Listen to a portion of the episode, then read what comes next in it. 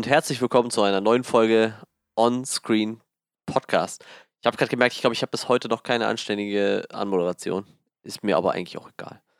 Habt euch jetzt eh dran gewöhnt. Jetzt bleibt das so. Naja, ja, ich meine, ähm, du furzt nicht einfach ins Mikro. Ich glaube, das ist schon mal annehmbar, oder? Also. Ja, ja, ja, okay. Ja. Aber wer weiß, vielleicht äh, fällt mir irgendwann mal was Kreatives ein oder so. Ähm, ja.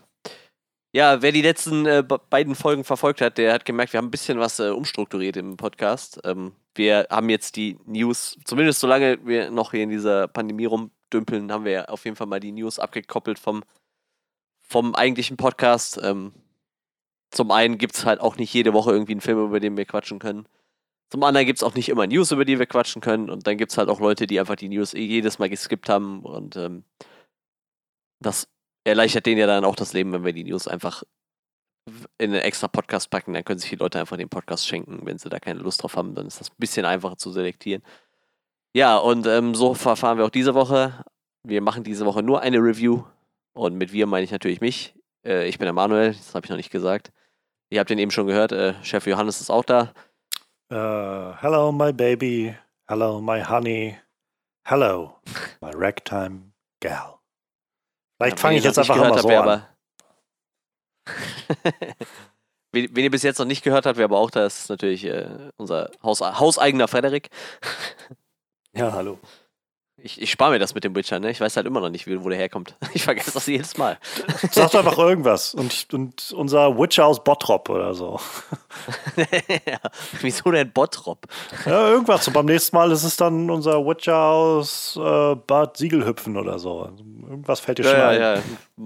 Me meistens kommt er aus äh, Bielefeld, weil ich habe gehört, das gibt's gar nicht, und aus äh, Buxtehude. da war ich schon ja, mal äh, in Buxtehude. Ich bin auch mal durch Bielefeld gefahren. Ich bin mir aber nicht sicher, ob das nur LED-Wände waren und es das eigentlich gar nicht gibt. um jetzt den Leuten, die glauben, Bielefeld gibt es nicht, äh, noch ein bisschen ne, die Möglichkeit zu geben, weiter zu träumen. bin nur durchgefahren, bis ich, um nach Berlin zu kommen. Hast du eigentlich ja, mittlerweile, ähm, Manuel, äh, bevor wir gleich starten, hast du mittlerweile eigentlich äh, Mortal Kombat geguckt?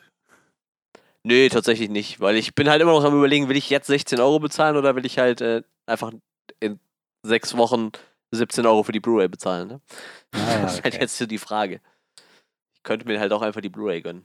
Also ich habe da immer noch Bock drauf, aber nee, tatsächlich, ich habe den bis jetzt noch nicht gesehen. Ich habe ja immer noch gehofft, dass Sky da was macht, aber jetzt habe ich auch jetzt habe ich auch kein Sky mehr. Jetzt ist es auch egal. Jetzt, jetzt haben sie verloren. Jetzt haben sie mich endgültig verloren. Ja, ich weiß nicht. Naja, äh, egal. Ja, ähm, aber wenn werde ich davon berichten.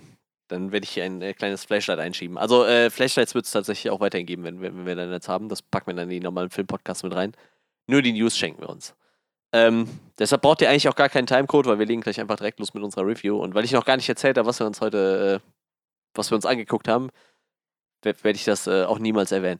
Nein, wir haben uns äh, Army of the Dead angeguckt, den neuen Zack Snyder-Film. Und ähm, ich äh, mochte zumindest Dawn of the Dead. Ist auch, glaube ich, von den Bewertungen und so von den meisten Meinungen so her immer noch Zack Snyders bester Film. Ähm, ja, wir wollten mal gucken, ob Army of the Dead dann äh, anschließen kann. Und ich würde sagen, wenn sonst keiner mehr irgendwas Lustiges zu erzählen hat, können wir eigentlich auch direkt. Was Lustiges? Bringen wir den Scheiß hinter uns. äh, ja, und äh, dann starten wir halt mit unserer Review zu Army of the Dead. Ja, ähm, wie immer wollen wir kurz mal gucken, ob wir irgendwas von dem Film erwartet haben. Ob irgendwer jahrelang schon drauf gewartet hat, dass äh, Zack Snyder nochmal einen Zombie-Film macht. Ähm, ich kann sagen, ich bin tatsächlich auch ein Fan von Dawn of the Dead. Also ich mag den Film ganz gerne. Ich habe auch das Original von, von äh, George Romero gesehen irgendwann. Ist aber auch schon ewig her. Und äh, ja, das Remake ist äh, ziemlich unterhaltsam. Ich mochte den sehr gerne. Charaktere waren ganz nett, die Schauspieler waren ganz gut. Ähm, ja, und ich äh, habe dann, wie ich, wie ich das erste Mal von Army of the Dead gehört habe, habe ich halt gedacht, das wird halt irgendwie ein Sequel vielleicht direkt.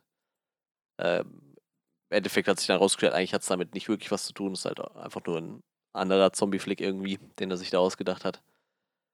Und ähm, ja, hohe Erwartungen hatte ich nicht unbedingt. Das Cast war halt ganz nett so, ne, mit, mit der Fortista so in, in der Hauptrolle. Und äh, irgendwie hat mich dann auch tatsächlich interessiert, wie Matthias Schweighöfer da reinpasst. ich mag tatsächlich auch, ich muss gerade gucken, wie er heißt, Hirayoku Sanada. Ich, den sieht man immer mal wieder in kleinen Rollen. Ich meine, in erster Linie spielt er halt meist in japanischen Filmen mit, aber dann doch auch schon in ein paar amerikanischen. Den sehe ich eigentlich immer ganz gerne und ähm, ja, da, deswegen habe ich mich da eigentlich drauf gefreut und ich sag mal, selbst die schlechtesten Zombie-Filme sind meistens immer noch wenigstens ein bisschen unterhaltsam, so habe ich immer so das Gefühl. Da habe ich mich dann schon auf eine ganz gute Zeit eingestellt und ähm, also ich würde jetzt nicht sagen, es waren knapp, ja, geht fast zwei Stunden. Zweieinhalb zwei Stunden, Stunden fast. Ja, zweieinhalb Stunden.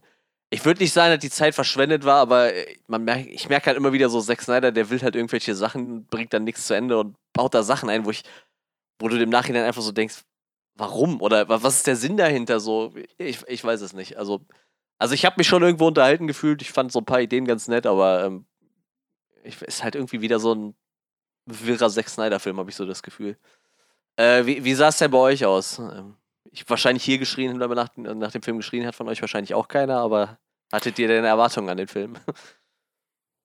Also, ich habe Dawn of the Dead vor gar nicht so langer Zeit gesehen, ebenfalls auf Netflix. Hm. Ähm, vielleicht einen Monat her oder so maximal. Und fand ihn ziemlich gut. Und ich meine, erst ähm, im, im, letzten Podcast hatten wir, kam für mich die Erleuchtung, weil wir es besprochen hatten, dass das ein Zack Snyder-Film ist. Ähm, ja, das, das war irgendwie, der war ganz gut aufgezogen. Ich hätte jetzt nicht nach einem Sequel geschrien, aber auf jeden Fall dachte ich so, diese Art von Film, nicht klassisches wie Survival, Horror, Genre, so, das gibt einiges her. Ähm, hatte jetzt keine großartigen Erwartungen an den Film. Ich hatte keinen gesehen oder nichts dergleichen. So, ist alles wirklich nur von den Fetzen, die auf Netflix als Preview zu sehen sind. Also so eine interessante Blende aus Zombie Survivor Horror, Horror und ähm, so ein Heist-Movie. Dachte, das, das könnte vielleicht ganz gut funktionieren. Plus die Effekte sind halt 2021 äh, für, für dieses Genre natürlich äh, ausgereifter als damals noch. Also ja, ich große Erwartung hatte ich jetzt nicht. Einfach nur die Hoffnung, dass ich gut unterhalten werde. Ich würde sagen, dahingehend hat der Film abgeliefert. Er hätte echt ein bisschen kürzer sein können. ja, ich habe mir eben tatsächlich noch ein, äh, so, so ein 8 Minuten Easter Egg und Krams und was so in dem Film, was man vielleicht nicht gesehen hat. Und, ey, da sind schon wieder so viele merkwürdige Sachen bei rausgekommen. Ich bin echt gespannt, wenn wir da nachher drüber reden müssen. Ähm, da, da, sind äh, sehr viele merkwürdige Sachen bei rumgekommen. Ja, Johannes, ich, du bist dran. Äh, ich habe den Trailer dazu gesehen gehabt vor ein paar Wochen, als der rauskam. Netflix hat ja diese schöne Release Policy, diese Strategie, wo sie ihre Trailer irgendwie vier Wochen rausbringen, bevor der Film rauskommt. Also dann weiß man immer, der steht schon vor der Tür. Und äh, also die letzten Filme, die ich gesehen habe von Zack Snyder, also generell, ich glaube, ich insgesamt habe ich noch keinen Zack Snyder-Film gesehen, der mir so richtig gut gefällt. So, ich, ich habe so einen Softspot für 300 den ich aber auch, glaube ich, mehr mag, weil er den 14-jährigen testosterongesteuerten Jungen in mir anspricht als alles andere. Mhm. Ähm, aber da, darüber hinaus hat mich noch kein Film von ihm so wirklich begeistert. Um ehrlich zu sein, gar, schon gar nicht die Einträge mit den DC-Figuren, die er so gemacht hat. Und das liegt nicht daran, dass er zu düster und zu brutal ist oder so, sondern dass mir das Storytelling meistens einfach nicht so sehr gefallen hat. Ähm, und die Figuren nicht, mir nicht gefallen haben. Und auf jeden Fall war ich äh, erst so ein bisschen skeptisch, als ich gehört habe, oh, Zack Snyder, oder sag ich mal nicht skeptisch, aber so desinteressiert, als ich gehört habe, Zack Snyder macht jetzt Army of the Dead für Netflix. Naja, und dann habe ich den Trailer gesehen und dachte aber, ganz ehrlich, der Trailer sieht sehr lustig aus, sehr vielversprechend aus. Das sieht aus nach einer witzigen Prämisse, so mit so einer Gruppe von, von Söldnern oder sowas, die da in Las Vegas einbricht, was scheinbar von Zombies verseucht ist und wollen da jetzt irgendwie einen großen Heist machen. So, das sieht nach, sieht nach so einem richtig unterhaltsamen, dummen Zombie-Fun aus irgendwie. So sehr abgedreht, sehr brutal wahrscheinlich und äh, vor allem halt sehr so, so heightened irgendwie mit dieser ganzen Prämisse. Und, ähm, und da natürlich, also der Cast, so Dave Batista ist halt irgendwie immer cool zu sehen und auch jetzt mal so eine Hauptrolle zu sehen. Und äh, vor allem habe ich mich sehr gefreut, in den Trailern waren so ein, zwei Shots von Tick Notaro drin.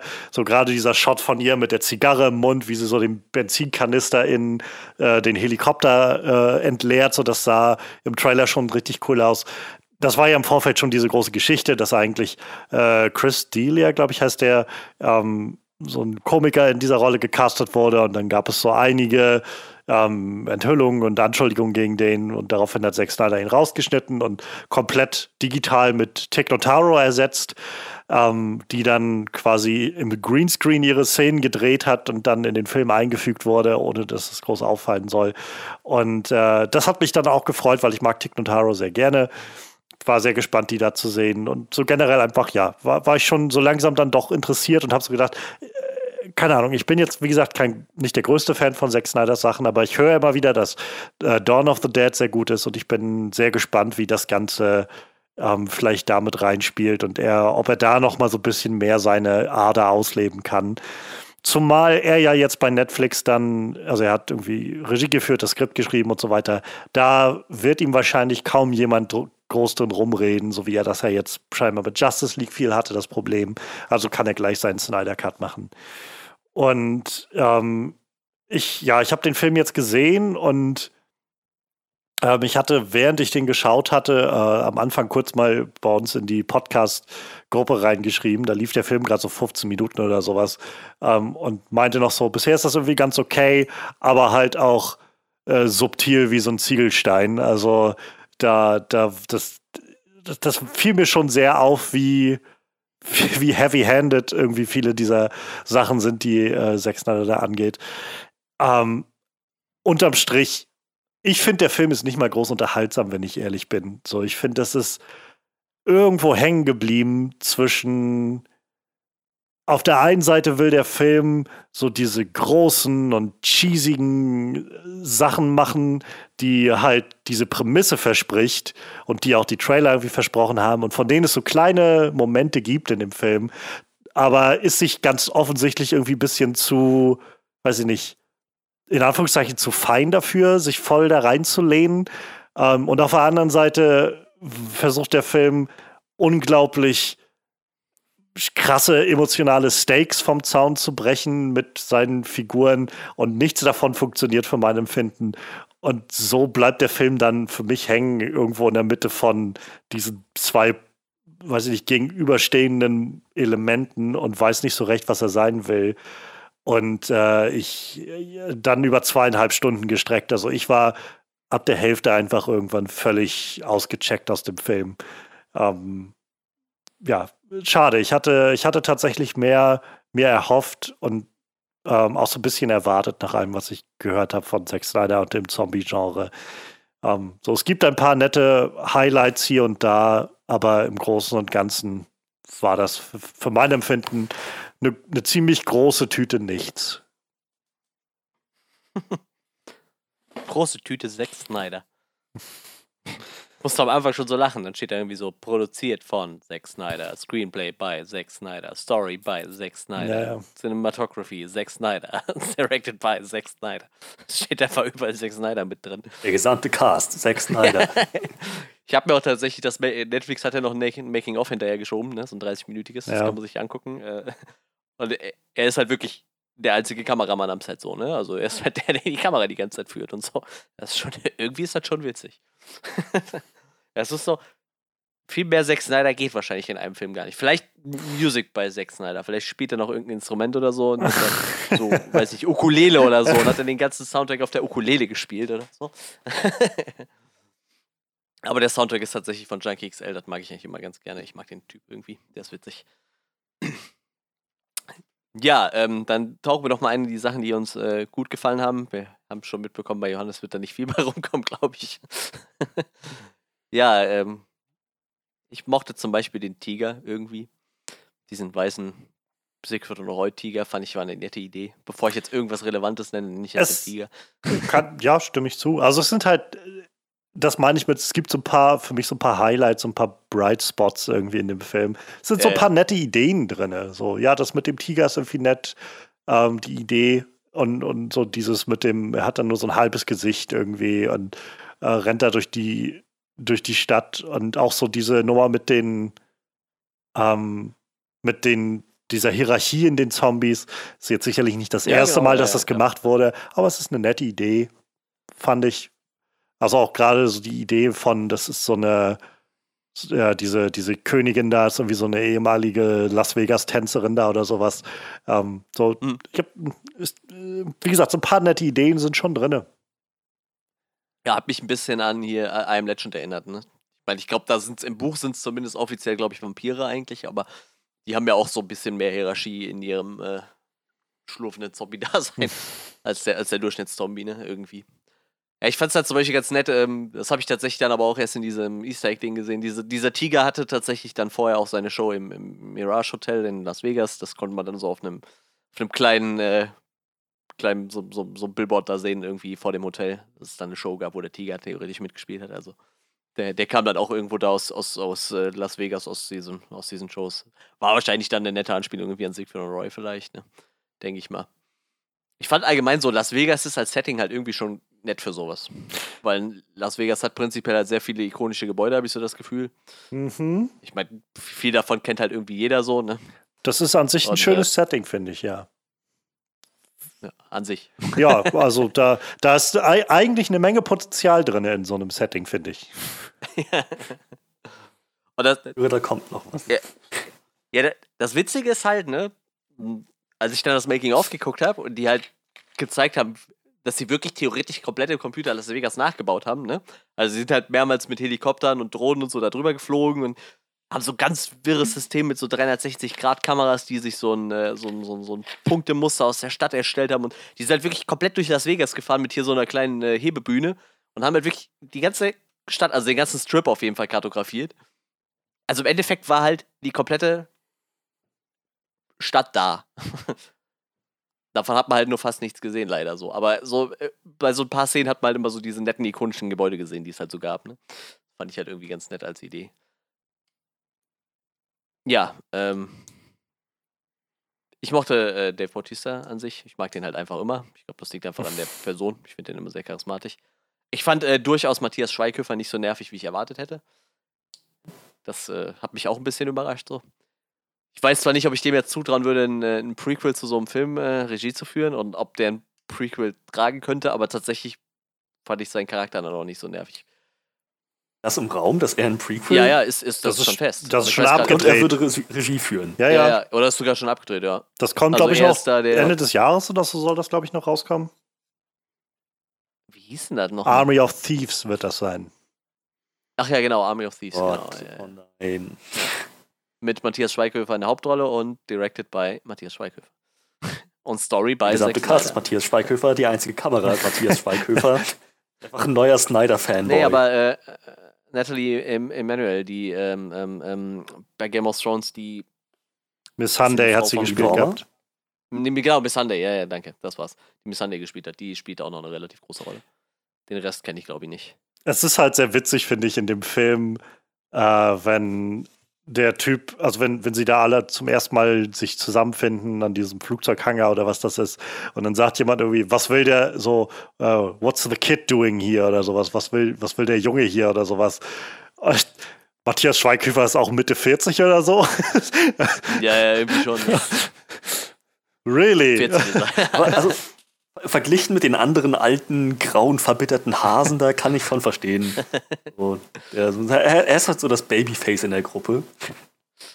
Das, das hat für mich ganz so. Ich muss auch sagen, Matthias Schweighöfer ähm, hat mich nicht so genervt, nicht so sehr genervt, wie ich dachte. Irgendwann dann auf jeden Fall schon mit seinem ganzen äh, freakischen, mädchenhaften Rumgekreisch, jedes Mal, wenn irgendwas passiert, was Ohne Witz. Ist. Ich, ich hatte häufig das Gefühl, also ich fand auch, er war besser, als ich es erwartet habe, sag ich mal.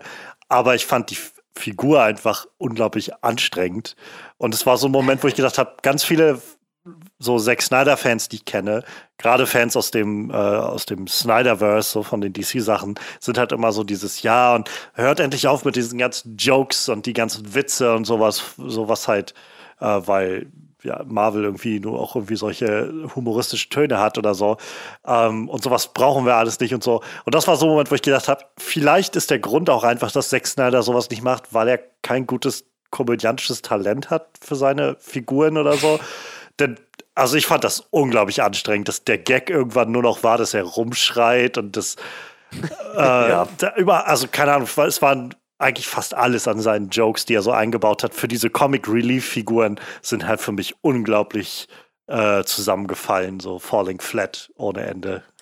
Es war halt schade, dass er irgendwann nur noch das war. Er war nur noch das, das Rumgekreische und, und Rumgegacker und der, der Typ, der einfach I, I can't even. So, mehr war an ihm irgendwann nicht mehr dran. Dabei hat es eigentlich ganz gut angefangen. Ich wollte nämlich sagen, der einzige Joke, der für mich funktionierte, in dem ganzen Ding, wo ich wirklich gelacht habe, war, als er ins Team geholt wurde, ähm, wo ihm der, der Bauplan gezeigt wurde von dem, von dem Safe und er meinte, du fragst mich, ob ich, das, ob ich dieses Schloss knacken kann. Das ist, als ob du mir Botticellis Mona Lisa zeigst und mich dann fragst, ob ich sie flachlegen möchte. Das, das, das hat für mich ganz gut funktioniert als Gag. Aber war auch der Einzige. Tja. Der bleibt hängen. ja, der, ist, der ist hängen geblieben, es war ein guter Gag, fand ich. Die, die, die schlechten Gags sind einfach total egal, wenn der eine hängen bleibt. Humor nicht äh, haften geblieben. Ich äh, mochte, also Dave Batista, ja, ist, also er, er gibt auf jeden Fall sein Bestes in dem ganzen Film. So ohne, ja, ja. Äh, ohne jetzt da noch tiefer reingehen zu wollen, aber es ist halt, man merkt halt, dass er diese Rolle ernst nimmt, also auch gerade dieses als, als Leading Man, so dass du merkst, er will jetzt wirklich den, die Hauptfigur hier darstellen. So. Und, und das nimmt er halt sehr ernst und das merkt man ihm an. Und das, das, ich finde, er sticht damit auch von so einigen aus diesem Team, von dem Nebencast, sehr hervor, als irgendwie schauspielerisch nochmal, weiß ich nicht, deutlich so, so ein, zwei Level drüber oder so. Ähm, ja. Aber für mich war vor allem, also sie war halt nur kurz drin, aber, oder in den einigen kurzen Szenen dabei, aber ich habe halt viel Spaß gehabt mit Tick Notaros Charakter. So, das war, die hat, die hat so viel Charisma irgendwie rausgelassen an diesen Stellen, die sie hatte. Ähm, ich meine, viel waren es jetzt nicht. Letztendlich war das auch nachgedreht, aber auch da Respekt. Ich habe nicht einmal gesehen, dass die Figur, also dass sie nicht am Set war. So, wenn man es weiß, kommt man, wenn man es weiß, war es so zum Beispiel gleich die erste Szene fiel mir auf, so dann merkst du schon, okay, in der ersten Szene, wo sie bei ihr auf dem Hangar stehen und sie einsacken, da gibt es keinen Moment, wo das Ganze, äh, wo, wo du sie im Shot mit den anderen zusammen siehst. Das ist immer nur entweder sie alleine im Shot oder irgendwie so vage ein Rücken und dann sieht man dahinter dann die anderen beiden Schauspieler. Also solche Momente sind halt ab und an. Aber es sind halt auch einfach Gruppenshots, wo sie mit drin ist. Und da habe ich auch gedacht, jetzt sehe ich, würde ich jetzt nicht sehen, dass hier, dass hier gerade jemand äh, visuell eingefügt ist im Nachhinein. Also das das ist schon beeindruckend, dass das funktioniert. Und wie gesagt, ich mochte sie sehr gerne. Ich mochte, was sie, wie sie so äh, in die, den Momenten, die sie hat, irgendwie so ein bisschen diese, ähm, diese dick aufgetragene, äh, ja, Haut drauf Lady irgendwie macht und so ein bisschen diesen Coolness-Faktor reinbringt. Also ich meine, ich, Zack Snyder hat, glaube ich, kaum einen anderen Modus als meine Figuren sind cool, aber so das, weiß ich, für sie, bei sie, ihr hat das doch am meisten für mich funktioniert. Mag auch daran liegen, dass ich einfach großer Fan von Tick Notaro bin, aber ich fand, das war eine doch große Bereicherung für den Film. Ja, ja, auf jeden Fall. Die war schon sehr unterhaltsam. Ich, Ich glaube, äh, Dave Bautista ist mittlerweile an demselben Punkt angekommen wie äh, The Rock. Also man macht sich auf jeden Fall nicht mehr mehr die Mühe, seine, seine Tattoos irgendwie zu verdecken. So. Ja. Und irgendwann wird auch Dave Bautista in jedem Film aussehen wie Dave Bautista und wie, genauso wie The Rock einfach immer aussehen wie The Rock, egal wie der Charakter heißt. So ist es halt immer The Rock. ist halt wirklich genau so die letzten paar Filme, die ich mit ihm gesehen habe, so, da war halt immer irgendwie so, weiß ich nicht, der, der hat seine Tattoos halt immer so und irgendwie, das ist halt so allein schon so ein Alleinstellungsmerkmal irgendwie sehr äh, lustig, dass er jetzt auch an dem Punkt angekommen ist, wo man sich die Mühe nicht mehr macht. Ich glaube, wenn, wenn man als Schauspieler neu ist, dann muss man sich sowas gefallen lassen, wie dass die Regisseure dann sagen, ja, wir müssen deine Tattoos überschminken. Man macht jetzt bei dem Charakter ja auch gar keinen Unterschied, ob der Tattoos hat oder nicht, aber es ist halt schon lustig irgendwie. Dass er irgendwann den Punkt erreicht, wo es egal ist, ob er Tattoos hat oder nicht. Ja. Sehr äh, lustig irgendwie. Aber wie gesagt, ich sehe den immer sehr gerne. Ich mag den sehr, sehr gerne, den Schauspieler. Der ist schon gut. Für mich auch als Schauspieler besser wie The Rock so. Also ich, ich glaube, der, ja, na klar. der könnte auch so. The Rock spielt halt immer irgendwie The Rock und der ist halt immer super charismatisch und ich sehe den sehr gerne, aber Dave Bautista ist halt irgendwie eine ganz andere Liga. Ich glaube, so seit, äh, seit äh, Blade Runner irgendwie so. Ich meine, da war seine Rolle ja super klein, aber ich finde die super ja. prägend und seinen Charakter irgendwie sehr, sehr großartig. Ich mag das schon sehr gerne. Er hat sich auf jeden Fall echt reingehangen. Mal gucken, der nächste ist vielleicht John Cena. Nee, ich glaube, der wird das Level auch nicht erreichen, habe ich so das Gefühl. Ich glaube, der wird irgendwann in so Comedy-Flicks ab, abklatsch irgendwie landen, nur so Comedy-Filme machen. Was ja auch nicht schlecht sein muss, aber. Sind Ja, äh, wohlverdient, also wohlbezahlte Schauspieler auf jeden Fall in Hollywood. Die müssen sich keine Gedanken machen um irgendwas, glaube ich. Nö, das auf jeden Fall nicht so. Es ist halt ganz lustig, also ich meine so, die, die Wrestler müssen ja schon immer so ein bisschen Showmaker sein, habe ich so das Gefühl. Ich fand das halt ganz witzig, äh, irgendwo war ja auch mal Roman Reigns dabei bei einem Fast and Furious, ich glaube bei Hobbs Shaw war das, ne, wo der Ja. dabei war. Und da, das ist halt einer, der sagt halt schon in der WWE eigentlich nicht viel, ne, also mittlerweile ja, aber der war schon früher mal irgendwie sehr wortkarg. Und der durfte halt da auch nichts sagen und hat halt auch nicht wirklich viel geschauspielert, außer irgendwie Leute verprügelt, was halt Wrestling auch macht.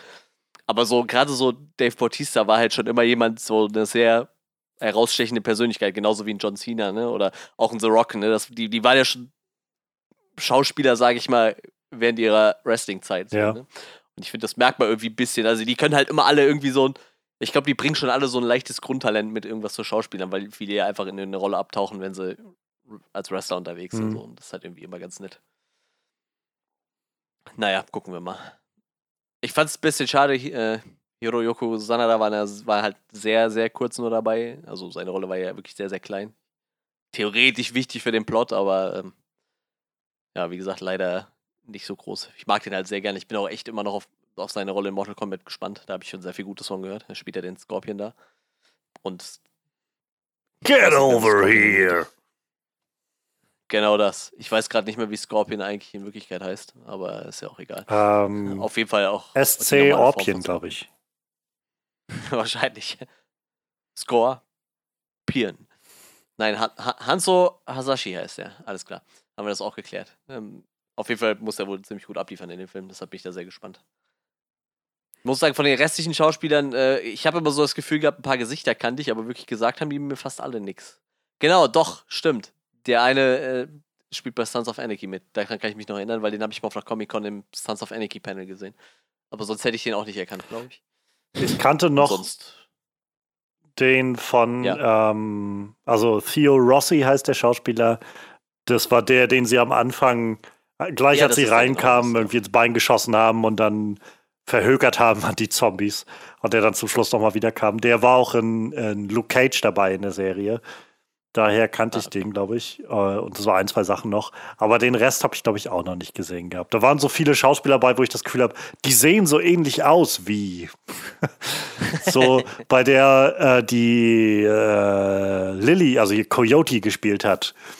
Die kannte ich halt nicht, aber als sie das erste Mal auftauchte, und da hatte sie auch so diese, äh, diese schwarze Kriegsbemalung so an den Augen. Ich habe die ganze Zeit überlegt, die kommt dir so unglaublich bekannt vor, bis ich dann drauf kam, die hat mich unglaublich äh, an Mackenzie Davis in ihrer Rolle in dem äh, Terminator 5 erinnert gehabt. Das war so, wo ich so, die, die sehen sich gerade irgendwie sehr, sehr ähnlich oder so. Äh, und auch der, ähm, ich weiß gerade gar nicht mehr, wie der heißt, der, dieser Typ, der von Reddit kam, den sie mitgenommen haben, weil der auf Reddit irgendwie gut ankam. Den, der kam mir auch bekannt vor und das war aber auch so, wo ich dachte, der habe ich noch nirgendwo gesehen. Das ist einfach so ein bisschen so ein Allerweltsgesicht, was er da hat.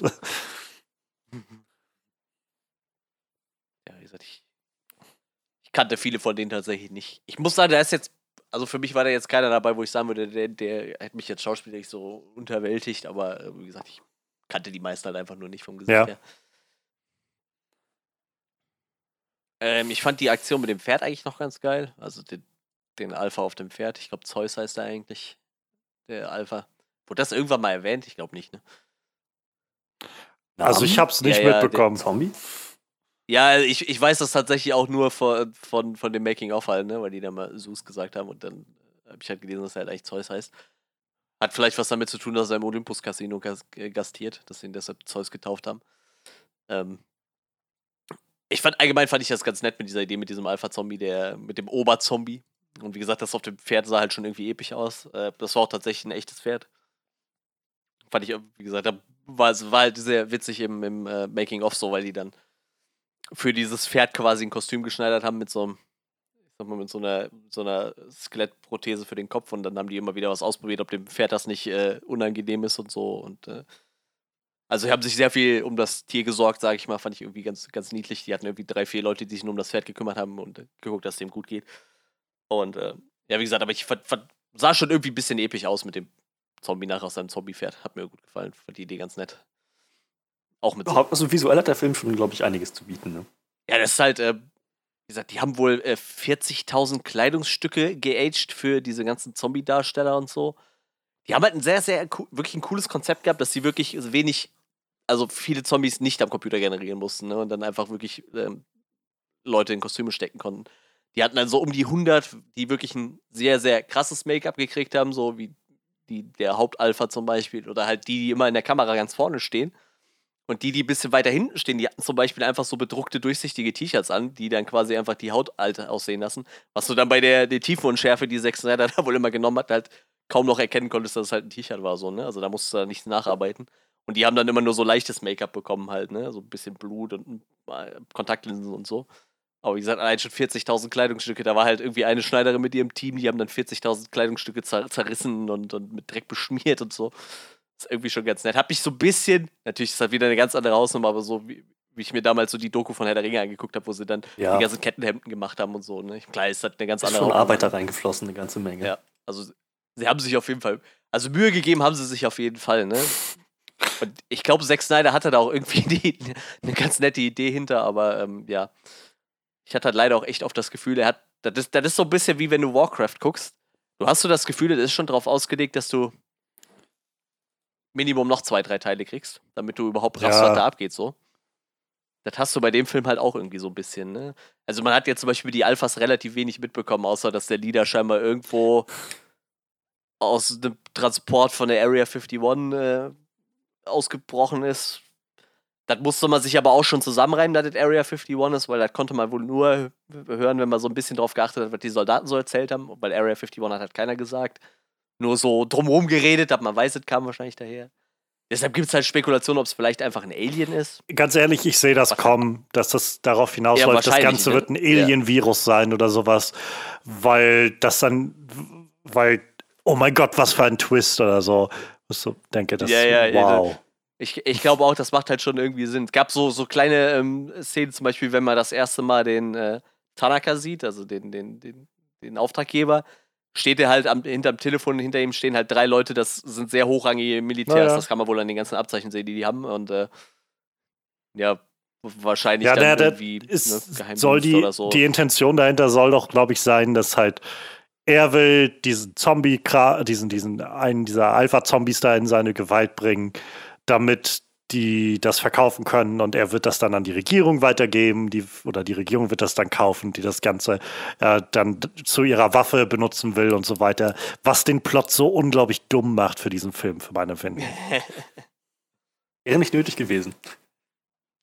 Ja, es war eh eine merkwürdige Szene, als ich dann das erste Mal gerafft habe, dass der Typ halt nur den Kopf haben wollte, so. Und das war dann irgendwie so, okay. Das ist alles. Ähm, hör mir auf.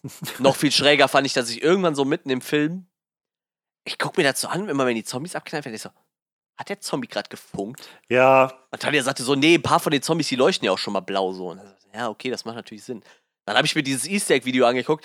Nein, da sind Roboter ja, unter ja. den Zombies. Es sind einfach fucking Roboter. Du siehst das auch, wenn die den abknallen, die sehen halt aus wie so Terminators, ja, ne? mit so einem halb weggefallenen Gesicht, was halt einfach ein Roboter ist. Das ist so, okay, ich habe mich tatsächlich nicht verguckt. Also die funken wirklich, wenn die die abknallen. So.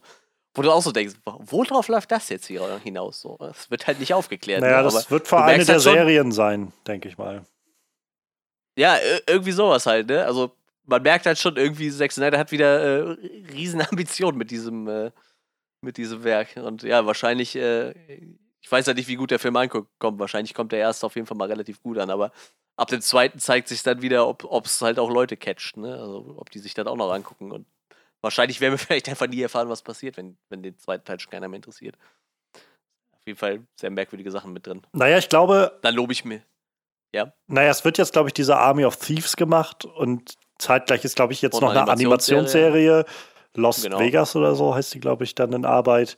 Ähm, und naja, Zack Snyder hat schon gesagt, er hat schon die nächste Idee und seine Idee für äh, Army of the Dead 2 ist einfach insane.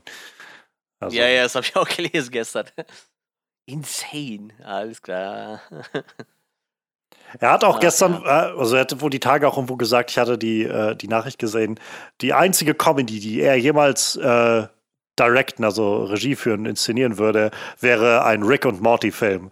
Wo ich gedacht habe, bitte lass oh, diesen Mann. Natürlich. Also ich meine, ich verstehe seine Intention, so nach, nach allem, was man so sieht und welche edgige Comedy er mag oder, oder edgige Filme oder, oder Stylistiken er mag, aber bitte lass diesen Mann mit einem, mit, mit seinem mit seinem Vorschlaghammer an, an Feingefühl nicht zu Rick und Morty. Die Serie, die, glaube ich, auseinanderfällt, wenn die nur ein paar Grad in irgendeine Richtung abweicht, die nicht Dan Harmon beinhaltet. ja, ja. Ach ja. Ja, ist, äh, wie gesagt, Zack Snyder ist, äh, ich, ich weiß nicht. Ich, ich mochte den mal. ich fand die Eröffnungssequenz, also nicht die ganze Zombie-Nummer im, äh, in der Wüste, sondern so die Snyder-typische Slow-Mo-Eröffnungssequenz. So, er kann das und das merkt man, so dass, dass er, ich meine, er macht das sehr gerne und ich fand es dann ab einem gewissen Punkt auch ein bisschen sehr dick aufgetragen und übertrieben. Aber es war auf jeden Fall, es war halt gut inszeniert, so da kann man irgendwie wenig sagen. So, das ist halt, das wie gesagt, der Mann hat ein Gefühl dafür. Ich meine, er hat ja auch, glaube ich, viele, viele Musikvideos schon im Vorfeld äh, inszeniert, bevor er so seine Filme gemacht hat. Und ich glaube, das schlägt so in diese Ader rein, wo er dann irgendwie viel so ein bisschen stylistisch arbeiten kann. Hauptsache ein fetter Song läuft drunter und dann kommt so ein bisschen Bewegung und Slow-Mo dazu und er kann so ein kleines bisschen Storytelling da reinpacken. So, ich, wie gesagt, ich fand es ging, also das zog sich ganz schön lang, diese Sequenz, und ich hatte irgendwann das Gefühl von, komm schon, du, das ist jetzt gerade so ein bisschen Circle Jerk, der hier passiert. Einfach nur so, guck mal, wie geil ich das hinkriege. So, so, ja, okay. Aber muss man halt zugestehen, so er kann das halt auch. Ich muss auch sagen, also ich weiß nicht, ob der öfter Kamera-Work macht, so, aber ich finde, der hat, da waren halt auch echt ein paar coole Shots so in dem Film drin, fand ich so irgendwie. Du konntest was sehen. Ich halt ganz nett. Ich finde, ich find der Film, also wir reden jetzt, ich werde gleich nochmal drüber reden, aber ich finde, der, der Film hat einen grauenhaften Look. ich fand es auf jeden Fall lustig, wie er erklärt hat, dass er so eine Kamera nimmt, die so ein ganz, äh, so ein Objektiv für seine Kamera nimmt, die so einen ganz merkwürdigen Tiefen- und Schärfeneffekt äh, reinballert. Was tatsächlich in dem Film relativ oft passiert irgendwie. Also irgendwie so, so ein Objektiv, was irgendwie schon 40 Jahre alt ja, ist. Ja. Das ist sein Lieblingsobjektiv, das nimmt er total gerne so. Da habe ich mich halt gefragt, ob der halt öfter als Kameramann macht irgendwie. Ist halt eigentlich äh, wieder so ein Ding, die haben halt super viel von den Sets halt einfach wirklich gebaut, so, ne? Also, wenn die Leute halt irgendwo drüber klettern und so, das war halt immer alles wirklich da, so, aber im Endeffekt, Tja, weiß ich nicht, was geht's halt trotzdem nicht so gut auf, ne? Was aber, bringt es dir, wenn du kaum was davon erkennen kannst? Ja, es, wie gesagt, leider, äh, für mich gefühlt spielt das meist halt eh alles vor dem Casino, so, ne? Also, die coolsten Szenen waren so, die paar vor dem Casino, wenn dann mal die Queen kommt oder wenn der Typ das erstmal auf dem Pferd anreitet. Aber das ist ja alles so, so einen halben Kilometer um dieses Casino rum, vor der Tür irgendwie, ne? Und dann alles abgeht so. Also gefühlt haben die fast alles an einem Set gedreht und halt im Casino drin, aber das ist halt irgendwie. Ja, ähm, ja. Ja. Ich mag die Idee mit den Alphas trotzdem ganz gerne, ja. das fand ich ganz nett.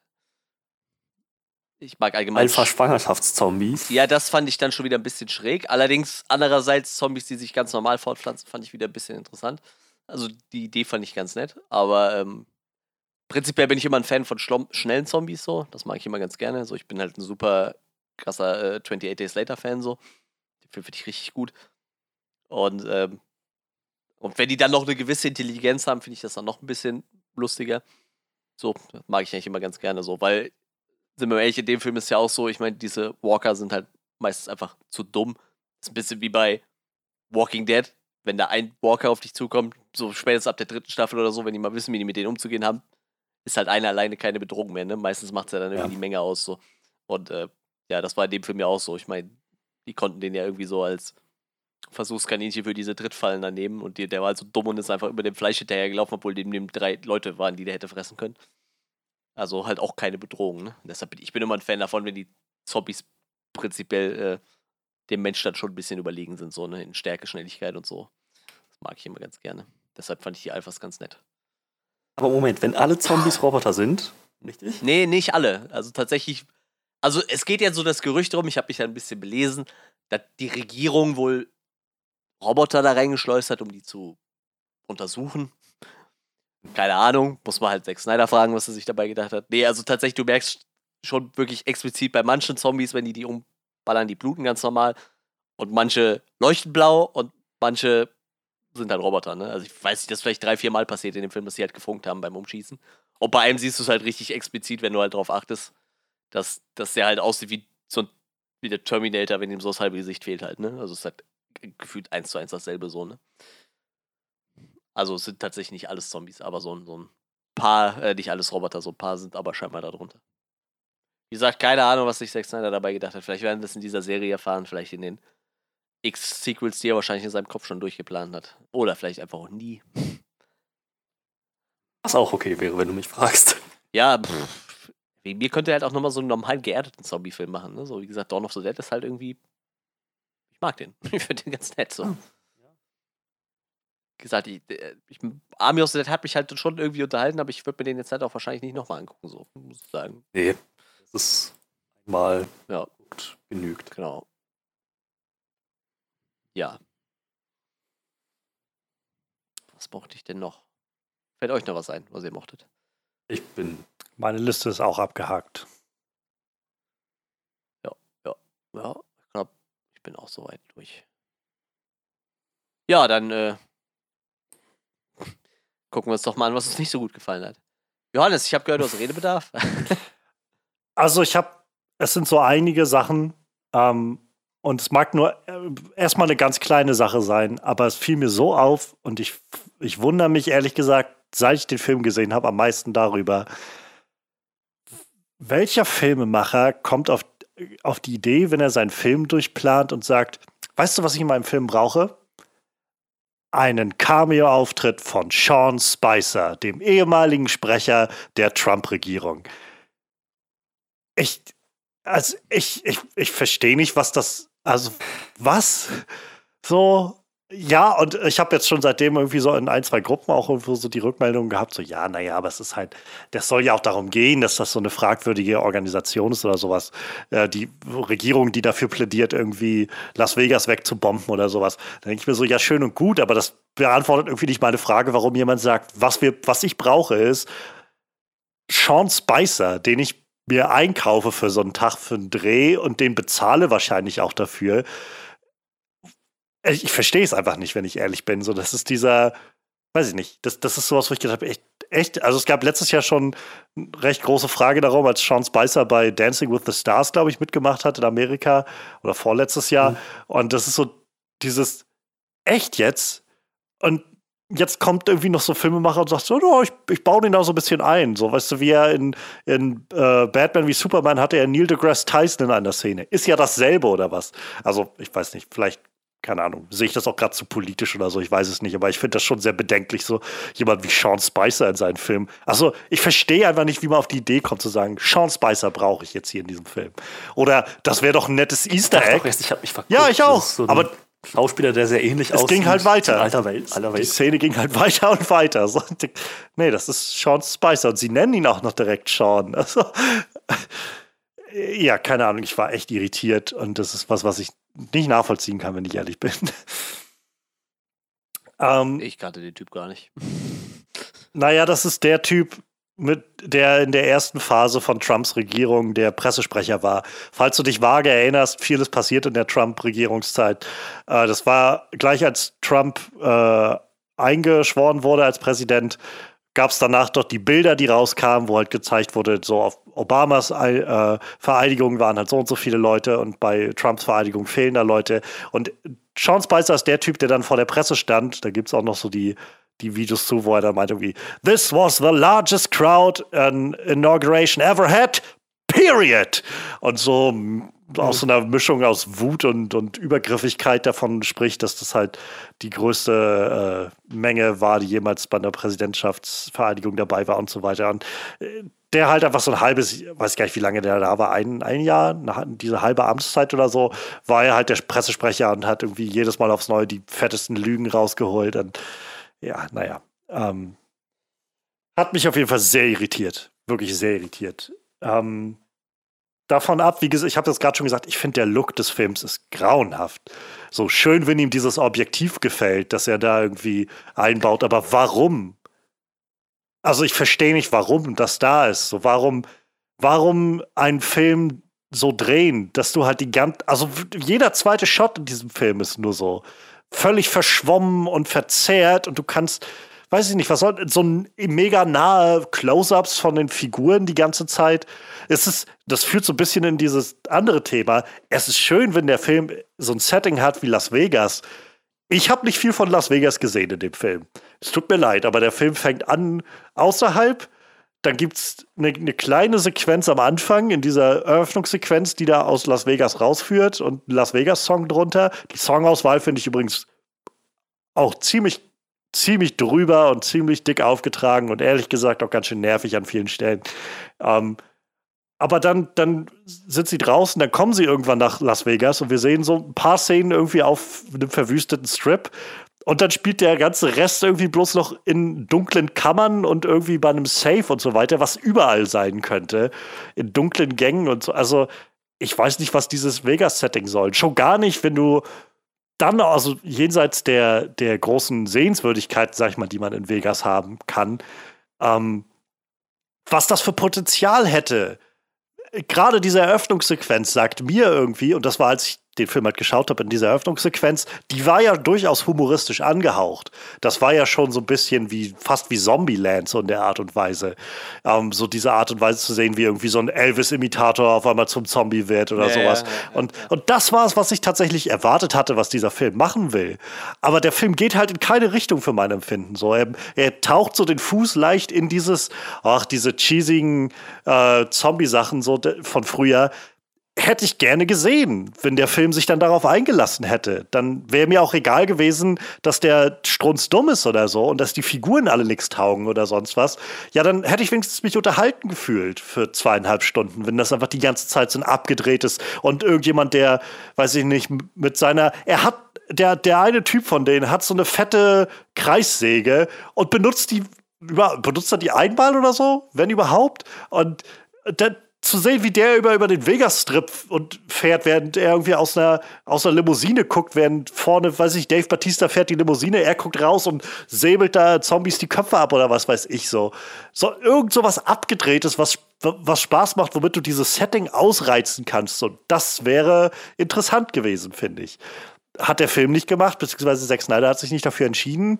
Okay, aber dann muss er mir auf der anderen Seite wenigstens irgendwas bieten. Und auf der anderen Seite ich finde, keine dieser Figuren ist noch, auch nur irgendwie interessant.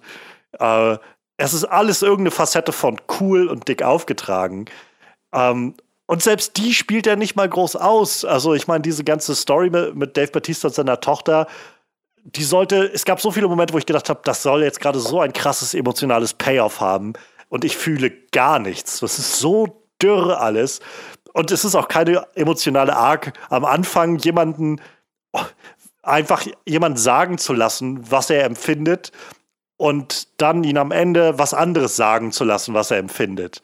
Das ist, also buchstäblich, jede dieser Figuren wird so eingeführt, dass jemand kommt und die Figur sagt einfach gerade heraus, ich bin ein Arschloch, aber du weißt, dass ich mhm. draufhauen kann oder sowas. Oder ich bin, äh, ich bin ein Arschloch, aber ich, und ich habe darüber nachgedacht, vielleicht gehen wir wieder da rein und das kann für mich eine Erlösung sein oder sowas, wenn ich da wieder reingehe. Oder und, und das, ja, und, und es endet halt dann auch so. Du weißt nicht, die, als sie dann zum Schluss aufs Dach kommen und Tick Notaro ist weg und dann kommt sie wieder an, dann hat sie buchstäblich, wo sie es aus, also sie, sie buchstabiert es aus und sagt halt, naja, ähm, irgendwie war ich so hin und her gerissen zwischen euch zurücklassen und, äh, und euch in den Arsch treten oder sowas. Und dann hat sich mein Gewissen gemeldet und jetzt habe ich gedacht, ah, ich muss zurückkommen oder sowas. Ich denke so, was, also es tut mir leid, was soll denn das? So, entweder du willst, dass ich das Ganze ernst nehme oder eben nicht. Aber du kannst nicht beides haben. Du kannst nicht haben, dass ich, dass ich irgendwie alles so, ha, ist das leicht und beschwingt und eine ne Fun-Angelegenheit und, oh mein Gott, diese emotionalen Stakes sind so tiefgreifend und, und greif und, und wiegen auf meiner Brust, während ich das schaue und bringen mein Herz zum Weinen oder sowas. So, tut mir leid, das, also was, what? So, dass das funktioniert beides einfach nicht für mein Empfinden in diesem Film. Im Prinzip bis zum Schluss, bis zu dem Moment, wo der Film endet und er das große emotionale Payoff haben will, dass äh, Dave Batista gebissen und von seiner Tochter erschossen wird, als letzter Zombie, wo ich halt gedacht habe, naja, ich hätte ihm jetzt auch zugetraut, dass er halt, ähm, dass er quasi, dass sie es nicht schafft und deshalb diese Zombie-Sache sich weiter ausbreitet oder so. Aber nein, sie schafft es. Und dann kommt aber noch ein angetackertes Ende von, übrigens, der Typ hat den Atombombeneinschlag überlebt und Jetzt geht er nach äh, fliegt er nach Hause äh, und ist aber gebissen und jetzt breitet sich alles aus. So, und das ist halt wieder so beides haben wollen. Sowohl schön emotionales Ende und irgendwie in Anführungszeichen ein, ein, ein fast schon Happy End, dass irgendwie die ganze Zombie-Sache aufgelöst wird, aber eben doch nicht. Und ich, ich, es tut, also ja, ich weiß nicht, ich kann das nicht ernst nehmen. So. Also, das ist das Problem. Ich kann es weder ernst nehmen, noch kann ich darüber lachen. Es ist nicht unterhaltend genug äh, und es ist halt auch nicht gefühlvoll genug, um irgendwas bei mir auszulösen. Es ist einfach nur total stupide, war mein Gefühl. Und deshalb bin ich halt irgendwann, weiß ich nicht, wenn das dann so in die nach eineinhalb Stunden irgendwie die zweite Hälfte so langsam mal irgendwann geht und ich gemerkt habe, was soll denn das jetzt hier alles so? Ich finde das alles so uninteressant. Nichts ist davon interessant. Und nicht mal die Figuren machen was Interessantes. So, sie, sie ziehen Figuren da. Gerade dieser, wie heißt er, Martin, glaube ich, ist das, dieser, dieser Trickshot aus, äh, von Reddit, der eingeführt wird damit, dass sie ihn zeigen in einem YouTube-Video oder sowas, wie er so Doppel-Kills äh, und, und Triple Headshots und sowas verteilt bei den Zombies. Und ist, er macht es nicht einmal. Sie bringen ihn extra mit, weil er, oh, guck dir an, was der für geile Trickshots hat. Und er macht es nicht ein einziges Mal in diesem Film. Und dann denke ich mir auch, ja, wozu denn? Also, wozu das Ganze? So, ich, wie gesagt, ich, ich sehe nicht, ich sehe einfach nicht, was, die, was der Reiz da dran ist. So, das, es fühlt sich für mich so oberflächlich an, das Ganze. So, so fast schon hyperaktiv, so, so wie so ein, oh, das ist, das will ich gerne in meinem Film haben, irgendwie. Diese, ha, und so jemand, der sowas macht und dann aber nichts weiter damit anfangen. Ähnlich wie mit dem Tiger. Der Tiger taucht auf und brüllt irgendwie und dann ist er eigentlich nicht mehr präsent, bis er noch einmal auftauchen soll, um dann den einen Willen da irgendwie zu fressen. Und das war's. Eine andere Rolle spielt dieser Tiger nicht. Und es war aber eine eindrucksvolle Szene. ja, ja, aber ja, schon, aber das Problem ist irgendwie, die hätte man auch rausschneiden können für mein Empfinden und der Film wäre letztendlich irgendwie derselbe geblieben. So, das ist halt, äh, dem, dem Ganzen geht keine Bedeutung einher für mein Empfinden. Und das ist halt, wo ich dann so denke, ja, weiß ich nicht. Also, äh, der ganze Film basiert irgendwie auf dieser Prämisse von, oh mein Gott, diese Zombies sind da drinnen und breiten sich da drinnen aus. Sie haben ihr eigenes Königreich aufgebaut und jetzt müssen wir das ganze Ding in die Luft sprengen. Und selbst dann wird irgendwie dieser Atombombenabwurf eine, einen Tag nach vorne gerückt und so. Und, es, und ich bin nicht einmal angespannt oder irgendwas. Es gibt keinen, also ich habe keine Spannung empfunden in diesem ganzen Film. Und das ist halt echt traurig. Auch nicht, aber ich habe auch keine erwartet. Aber ich weiß nicht, bei einem Zombie-Film. Genauso wenig, wie ich irgendeine Bedeutung erwartet habe. Abgesehen von, ja, der, der, Tiger zerfleischt einfach mal, der Zombie-Tiger zerfleischt einen Typen richtig brutal. Und wir kriegen alles zu sehen. Ja, check will den Film nicht verteidigen, ja, nee, ich, denn ich unterschreibe alles, was du gesagt hast. Ähm, Gerade die Figuren, jetzt, während wir darüber gesprochen haben, ist mir noch aufgefallen, ich kann mich an keine einzigen Namen der Charaktere erinnern. Ja, das geht mir auch so, ja. Interessiert mich auch nicht.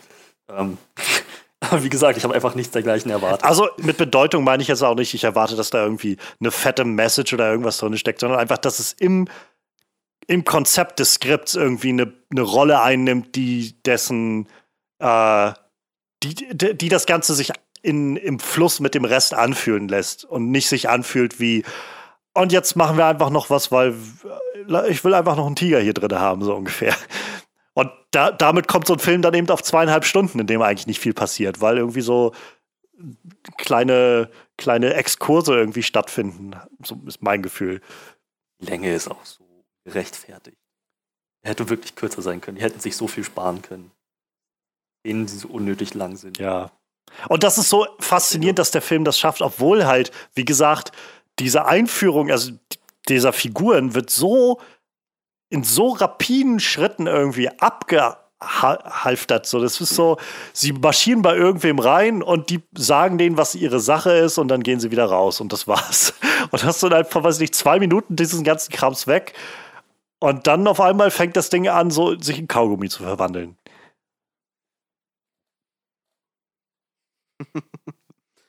Film verwandelt sich in Kaugummi.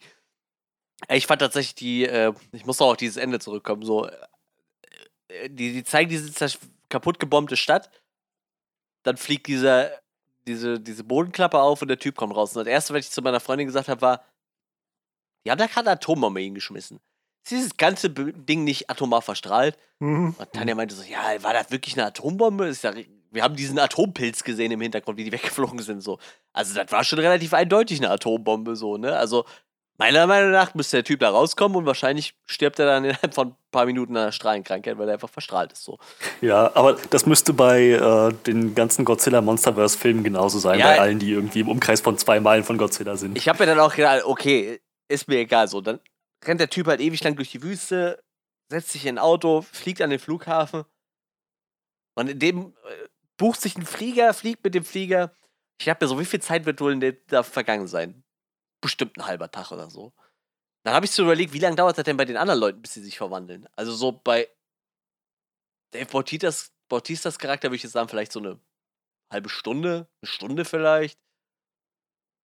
Und dann denke ich mir so, der Typ ist gerade seit zwölf Stunden unterwegs und hat noch nicht mal gemerkt, dass er gebissen wurde, weil er so ein merkwürdiges Tuch über den Arm trägt. So, das, so ein Unsinn. Der Film. Und es ist bis dahin ja noch nichts passiert, ne? Ja. Und alle anderen haben sich so gefühlt in einer spätestens nach einer Stunde verwandelt. So. Der Film. Also Kontinuität gibt es da auch nee, nicht. und ich glaube, das ist halt das Ding. So, ich, ich bin gewillt, also wie gesagt, meine Einstellung zu dem Film war schon, ich erwarte jetzt kein, kein, weiß ich nicht, logisch konzipiertes Meisterwerk oder so, aber halt so ein Fun Ride, so eine, so eine spaßige, abgedrehte Zombie-Jagdnummer. Irgendwie. Ich, ein, ein Millionen heißt mitten in einer zombie-verseuchten Stadt. Was das für eine Prämisse allein schon ist. Ja. Und dafür ja. passiert aber eigentlich in der ersten Hälfte nur so seltsames Setup, wo der Film mir die ganze Zeit sagt, okay, ja, das ist jetzt hier gerade nicht ideal, das läuft jetzt nicht ideal, das ist ganz schön hölzern und einige Sachen machen keinen Sinn und so. Die Figuren sind ja alle egal, aber das bist du doch jetzt gewillt in Kauf zu nehmen, damit wir dann zu der spaßigen Sache in der zweiten Hälfte kommen können. Und dann passiert aber auch in der zweiten Hälfte nichts. Und dann geht die zweite Hälfte voran mit einem Plot, der einfach. Warum schickt man irgendwie ein Team dahin, das das Geld einsammeln soll, mit einem Typen, der dann irgendwie den Zombie holen soll und das ganze Team umbringt, äh, statt irgendwie zu sagen, ich bezahle die Leute einfach, damit die mir einen Zombie bringen oder sowas in der Art. So, das ist allein diese Vorstellung von, wir haben da schon ein Team reingeschickt und ähm, das, also wir bleiben bei unserer Strategie. Wir sammeln uns ein paar neue Leute, schicken die da rein in der Versprechung von Geld. Währenddessen sammelt unser, unser Fachmann einfach mal zwei, äh, einfach einen neuen Zombie mit ein, den wir mitnehmen, so ein Alpha. Und der kommt dann einfach alleine wieder. Das wird schon irgendwie klappen oder so. Äh, es macht, das finde, also ich finde, das ist so noch das, das größte Hohlheit in diesem ganzen Film, die das alles aushebelt. Und äh, das halt dann nicht, weiter nichts Interessantes passiert. Dann gehen sie halt dahin und brechen diesen Safe aus. Dann kommen Zombies und marschieren da rein und so. Wie gesagt, nichts davon ist spannend oder sowas. Wenn das wenigstens spannend wäre, wenn das wenigstens so mich in irgendeiner Art und Weise kitzeln würde, zu, zu, zu sehen, irgendwie, dass sie da durch eine Horde von Zombies durchrennen oder sowas oder sich verstecken müssen oder kämpfen müssen oder sowas.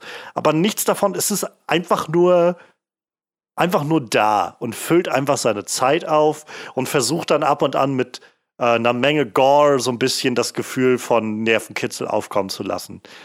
Aber wo du gerade von, also du hattest äh, 28 Days Later erwähnt gehabt, Manuel, so wir hatten ja drüber gesprochen mhm. gehabt über den Film in, im Podcast letztes Jahr und das ist halt so ein Film, wo ich das Gefühl habe, das, der ist halt spannend. Also, das ist wirklich intensiv, den ja. zu schauen, weil ja. du, du hast so ein, ein Potenzial mit Zombies irgendwie, das auszureizen, Spannung aufkommen zu lassen beim Zuschauer, den irgendwie so wirklich in, in Anspannung zu versetzen, während der irgendwie mitfiebert mit diesen Figuren. Aber es funktioniert halt nicht, wenn A, die Figuren mir scheißegal sind und B, einfach die Zombies so so, so uninteressant in Szene gesetzt sind. Und dann bleibe ich halt stehen und denke so, was gucke ich jetzt eigentlich für zwei, seit zweieinhalb Stunden? Also ich weiß nicht. Ich war, ich war einfach wirklich in der zweiten Hälfte bloß noch gelangweilt. Weil halt nichts da war, um mich irgendwo zu unterhalten. Vielleicht als, als Zack Snyder diese Idee hatte mit dem, boah, wir könnten so ein Heist-Movie in Las Vegas in der Zombie-Apokalypse machen. Vielleicht hätte er hätte er in dem Moment einfach seinen Storywriter von Dawn of the Dead anrufen sollen und hätte den die Story schreiben lassen sollen, weil das war nämlich James Gunn. also James Gunn ist äh, Screenplay äh, und äh, Writer von äh, Dawn of the Dead halt, ne? Der hätte vielleicht besser funktioniert. ich wusste also allerdings auch nicht. Ich habe das äh, gestern oder vorgestern erst gelesen, als ich dann nochmal den Wikipedia-Artikel zu Dawn of the Dead drauf hatte. Ich so, oh, Screenplay bei James Gunn. Ich so, okay. Nee, gar nicht wahr. Sogar im Making-of hatte, äh, hatte Zack Snyder das nochmal erwähnt, so, dass äh, sein Man James Gunn damals ihm äh, schwer geholfen hat bei Dawn of the Dead. Vielleicht hätte er den einfach nochmal anrufen sollen, die hätten das zusammen machen sollen, so. Dann wäre vielleicht wenigstens die Story und die Charaktere interessant geworden, so, ne? Ich weiß es nicht. Also ich glaube, da hat er ein Händchen für. Und ich sag mal, äh, wenigstens Dave Bautista hätte wahrscheinlich kein Problem damit gehabt, mit James Gunn zusammenzuarbeiten, habe ich so das Gefühl. Ja. Ich glaube, das hätte ganz, ganz gut harmonisiert. Ja, äh, tatsächlich aber äh, ich muss gerade nochmal zurück zu den positiven Dingen äh, springen. So, ich, mag die Gore-Effekte in dem Film tatsächlich ganz gerne. Die sind ganz cool. Ja, Vor allem, weil die wieder sehr viel äh, plastisch gemacht haben. So. Also klar ist auch ein bisschen viel CGI mit drin.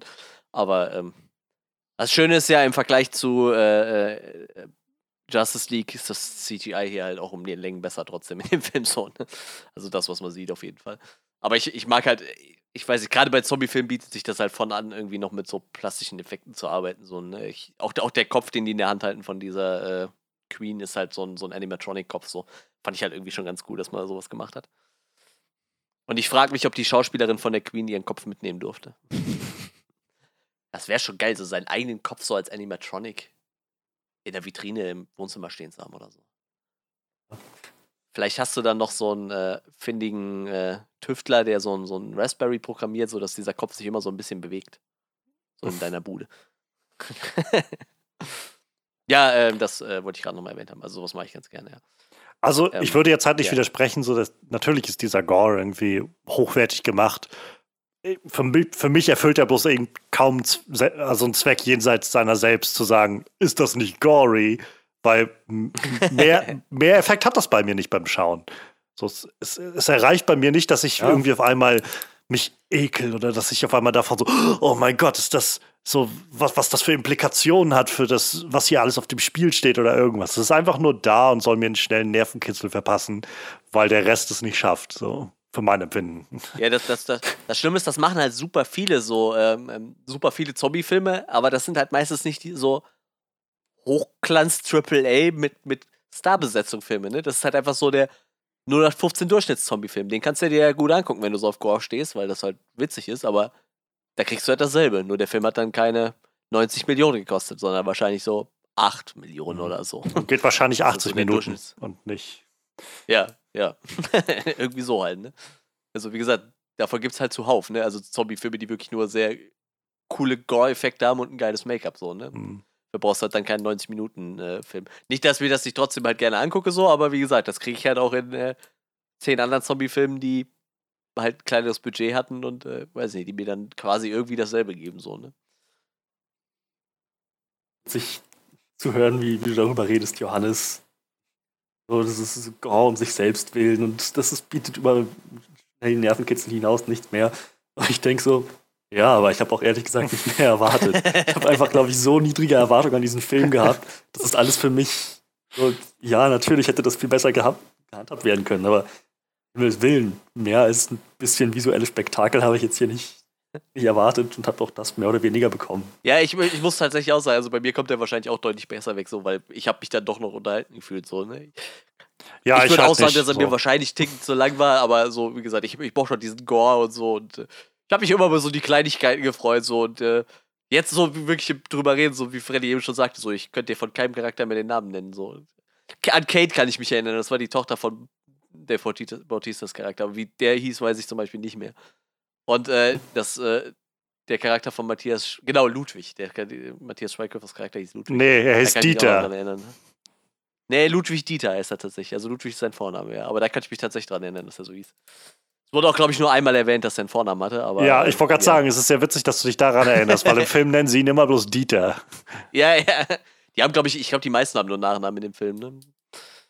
Wie gesagt, ich wusste halt auch nicht, dass der Alpha-Zombie äh, Zeus heißt, bis ich mir das Making-of angeguckt habe. So. Aber scheinbar ist das halt so ein Ding, dass der Zeus heißt. Ich meine, das passt halt irgendwo, weil der im Olympus rumhängt, aber ich, ich hätte es halt nicht gewusst, so, ne? Also ich weiß nicht, ob es im Film halt überhaupt mal erwähnt worden ist, so, aber. Ja, aber wie gesagt, äh, ja, das ist halt echt, äh, es bleibt halt wenig hängen. Aber wie gesagt, ich, ich konnte mich halt auch an diesem gory Zeug dann so ein bisschen erfreuen halt, ne? Deshalb ja, aber also kann ich verstehen, aber ich habe dann auch das Gefühl, so massiv viel gab es dann davon irgendwie auch nicht. Oder täuscht nee, mich? Nee, so, das, das, ist, nee, das, war ja dann auch irgendwie doch sehr gestreckt auf diese zweieinhalb Stunden. Ja, ja, das auf jeden Fall. Das auf jeden Fall. Wie gesagt, ich, ich fand den halt optisch ganz nett, aber ja, ist halt ne, wieder viel verschenktes Potenzial und wieder so ein. Ach, ich weiß nicht, ich weiß nicht, was, was dieser Mann, was in dem Kopf von diesem Mann vorgeht. Der hat immer so merkwürdige Visionen für seinen Kram. Deshalb sträube ich mich halt auch immer noch diesen Snyder-Cut zu gucken irgendwie. Ich meine, jetzt ist der Zug halt eh abgefahren, aber ich habe halt echt ein paar Mal mit dem Gedanken gespielt und dann dachte ich mir so, aber im Endeffekt ist das wieder nur so ein, so ein wirrer Zack Snyder-Film, der irgendwie nur noch abgefuckter wird wie der letzte Film, den ich von ihm geguckt habe, so, ne? Also irgendwie. Also ich bin schon froh, dass du in diesem Zombie-Setting nicht so viel abgefahrenen Scheiß machen kannst, aber selbst da ist ja doch genug abgefahrener Scheiß und wie gesagt, mit diesen, wie mit diesen Roboter-Zombies so, ne? Was halt einfach überhaupt keine Rolle spielt in diesem Film, aber die sind halt da. Genauso wie dieses, ja, wahrscheinlich kommt dieser Zombie aus der Area 51, die ja eigentlich nur dafür bekannt ist, dass da Aliens, dass da angeblich Aliens drin gehalten werden, so, ne? Was halt, es ist halt einfach vollkommen Banane, so. Das war übrigens. Wieder so viel. Ja, erzähl. Ja. Es ist halt einfach so viel abgefahrenes Zeug reingequetscht, was halt einfach überhaupt nachher keine Rolle mehr gespielt hat. Ne? Das ist halt so ein Zack Snyder-Ding irgendwie. Wo du bloß gerade die äh, quasi Eröffnungssequenz nochmal er erwähnt hast, also die Eröffnung des Films mit dem Zombie-Transport. Ähm, das war halt sowas, wo ich gedacht habe, okay, ich finde es ganz schön dick aufgetragen und edgy, aber wenn das in so eine abgefahrene Richtung weitergeht, warum nicht, dass der Zombie-Ausbruch äh, passiert, weil halt der eine Typ von seiner neuen äh, Frau einen geblasen bekommt oder sowas. So, das ist so, wo ich ja, okay. Aber es, es passt so ein bisschen in. Ich habe es vorhin schon gesagt, ich finde 300 ist so ein Film, so der, der so den 14-Jährigen in mir anspricht. Und das geht so in diese Schiene, äh, wo ich gedacht habe, ja, okay, das ist halt, das wäre der Punkt, wo ich gewählt bin. So, ich erwarte jetzt nicht wirklich viel, aber wenn es jetzt einfach unterhaltsam bleibt auf so eine sehr, sag ich mal, stupide Art und Weise, dann bin ich irgendwie voll zufrieden. So, aber das macht der Film dann für meine Finden irgendwie nicht. Ähm, obwohl er stupide bleibt. Also der, ich weiß, ich keine Ahnung, wie ihr das, wie, wie das, das nimmt wahrscheinlich jeder anders wahr, aber ich, ich, also gerade wenn so Sachen so unglaublich hölzern daherkommen, was ich die Augen gerollt habe, als der äh, als die Atombombe abgeworfen wurde und dann setzt Zombie von den Cranberries ein. Ich gedacht habe, ich kann, das kann doch nicht ein Remix, ein, eine Ernst sein, so. Unplugged oder was auch immer das war. Das kann doch nicht euer Ernst sein. Zombie von, ja, na klar. Und was auch sonst. Also. Subtil wie ein Holzhammer. So, für den Anfang habe ich noch so, ja klar, also ich meine, wenn du irgendwie den Film anfangen lässt und was lief am Anfang, Viva Las Vegas oder so, ähm, yeah. ich weiß nicht mehr, was es war, aber irgendwie sowas, so, so, so ein Showtrack irgendwie. Und wo ich halt, okay, ja, ist jetzt die wahrscheinlich most obvious Wahl, die man so haben kann, aber cool. War, warum nicht so? Es ist irgendwie nett gemacht. Und es gab dann aber noch so einige Songdrops, wo ich gedacht habe, boah, echt jetzt? Und das war so das, die Krönung aber des Ganzen. Also das Ganze. Ja, das Lustige ist, also in diesem ersten Song, da, da geht es ja wirklich so irgendwie um Las Vegas. Aber ich meine, ich habe noch nie auf den Text von Zombie wirklich geachtet von dem Song, aber da geht es ja wahrscheinlich nicht um Zombies. Darin geht es um die, äh, um die äh, äh, IRA, glaube ich, äh, die äh, Terroranschläge und so. Nee, Quatsch, das ja, war das Quatsch, das, ja, ich glaube, das war erwartet das halt. war glaube ich Bloody Sunday. Äh, das war Bloody Sunday, glaube ich, von U2. Äh, das waren glaube ich die also es waren auf jeden Fall Aufstände, glaube ich, in in äh, in Irland, die niedergebrochen wurden von der UK-Regierung oder sowas. Und das war halt also eine wirklich blutige Angelegenheit, wo Kinder halt gestorben sind und so, wo halt uh, with their tanks ja, and their bombs and their guns und so um, ähm, they're still fighting in your head, so diese Sachen. Und das Ganze so. Ja, eben, eben, eben. Ja, ja, ich kenne dann auch nur die Textfetzen halt und denke mir so, das hat nichts mit Zombies zu tun. Da bin ich mir ziemlich sicher. Ja. So. ah, ja. ja, aber ja. Ne, Zombie. Wie gesagt, ja, bekommt halt Zombie nimmt, jemand, nimmt jeder anders wahr wahrscheinlich und viele können das vielleicht auch äh, irgendwie einfach so aufnehmen oder darüber lachen oder so. Ich fand es einfach nur noch zum Augenrollen, als ich das gehört habe.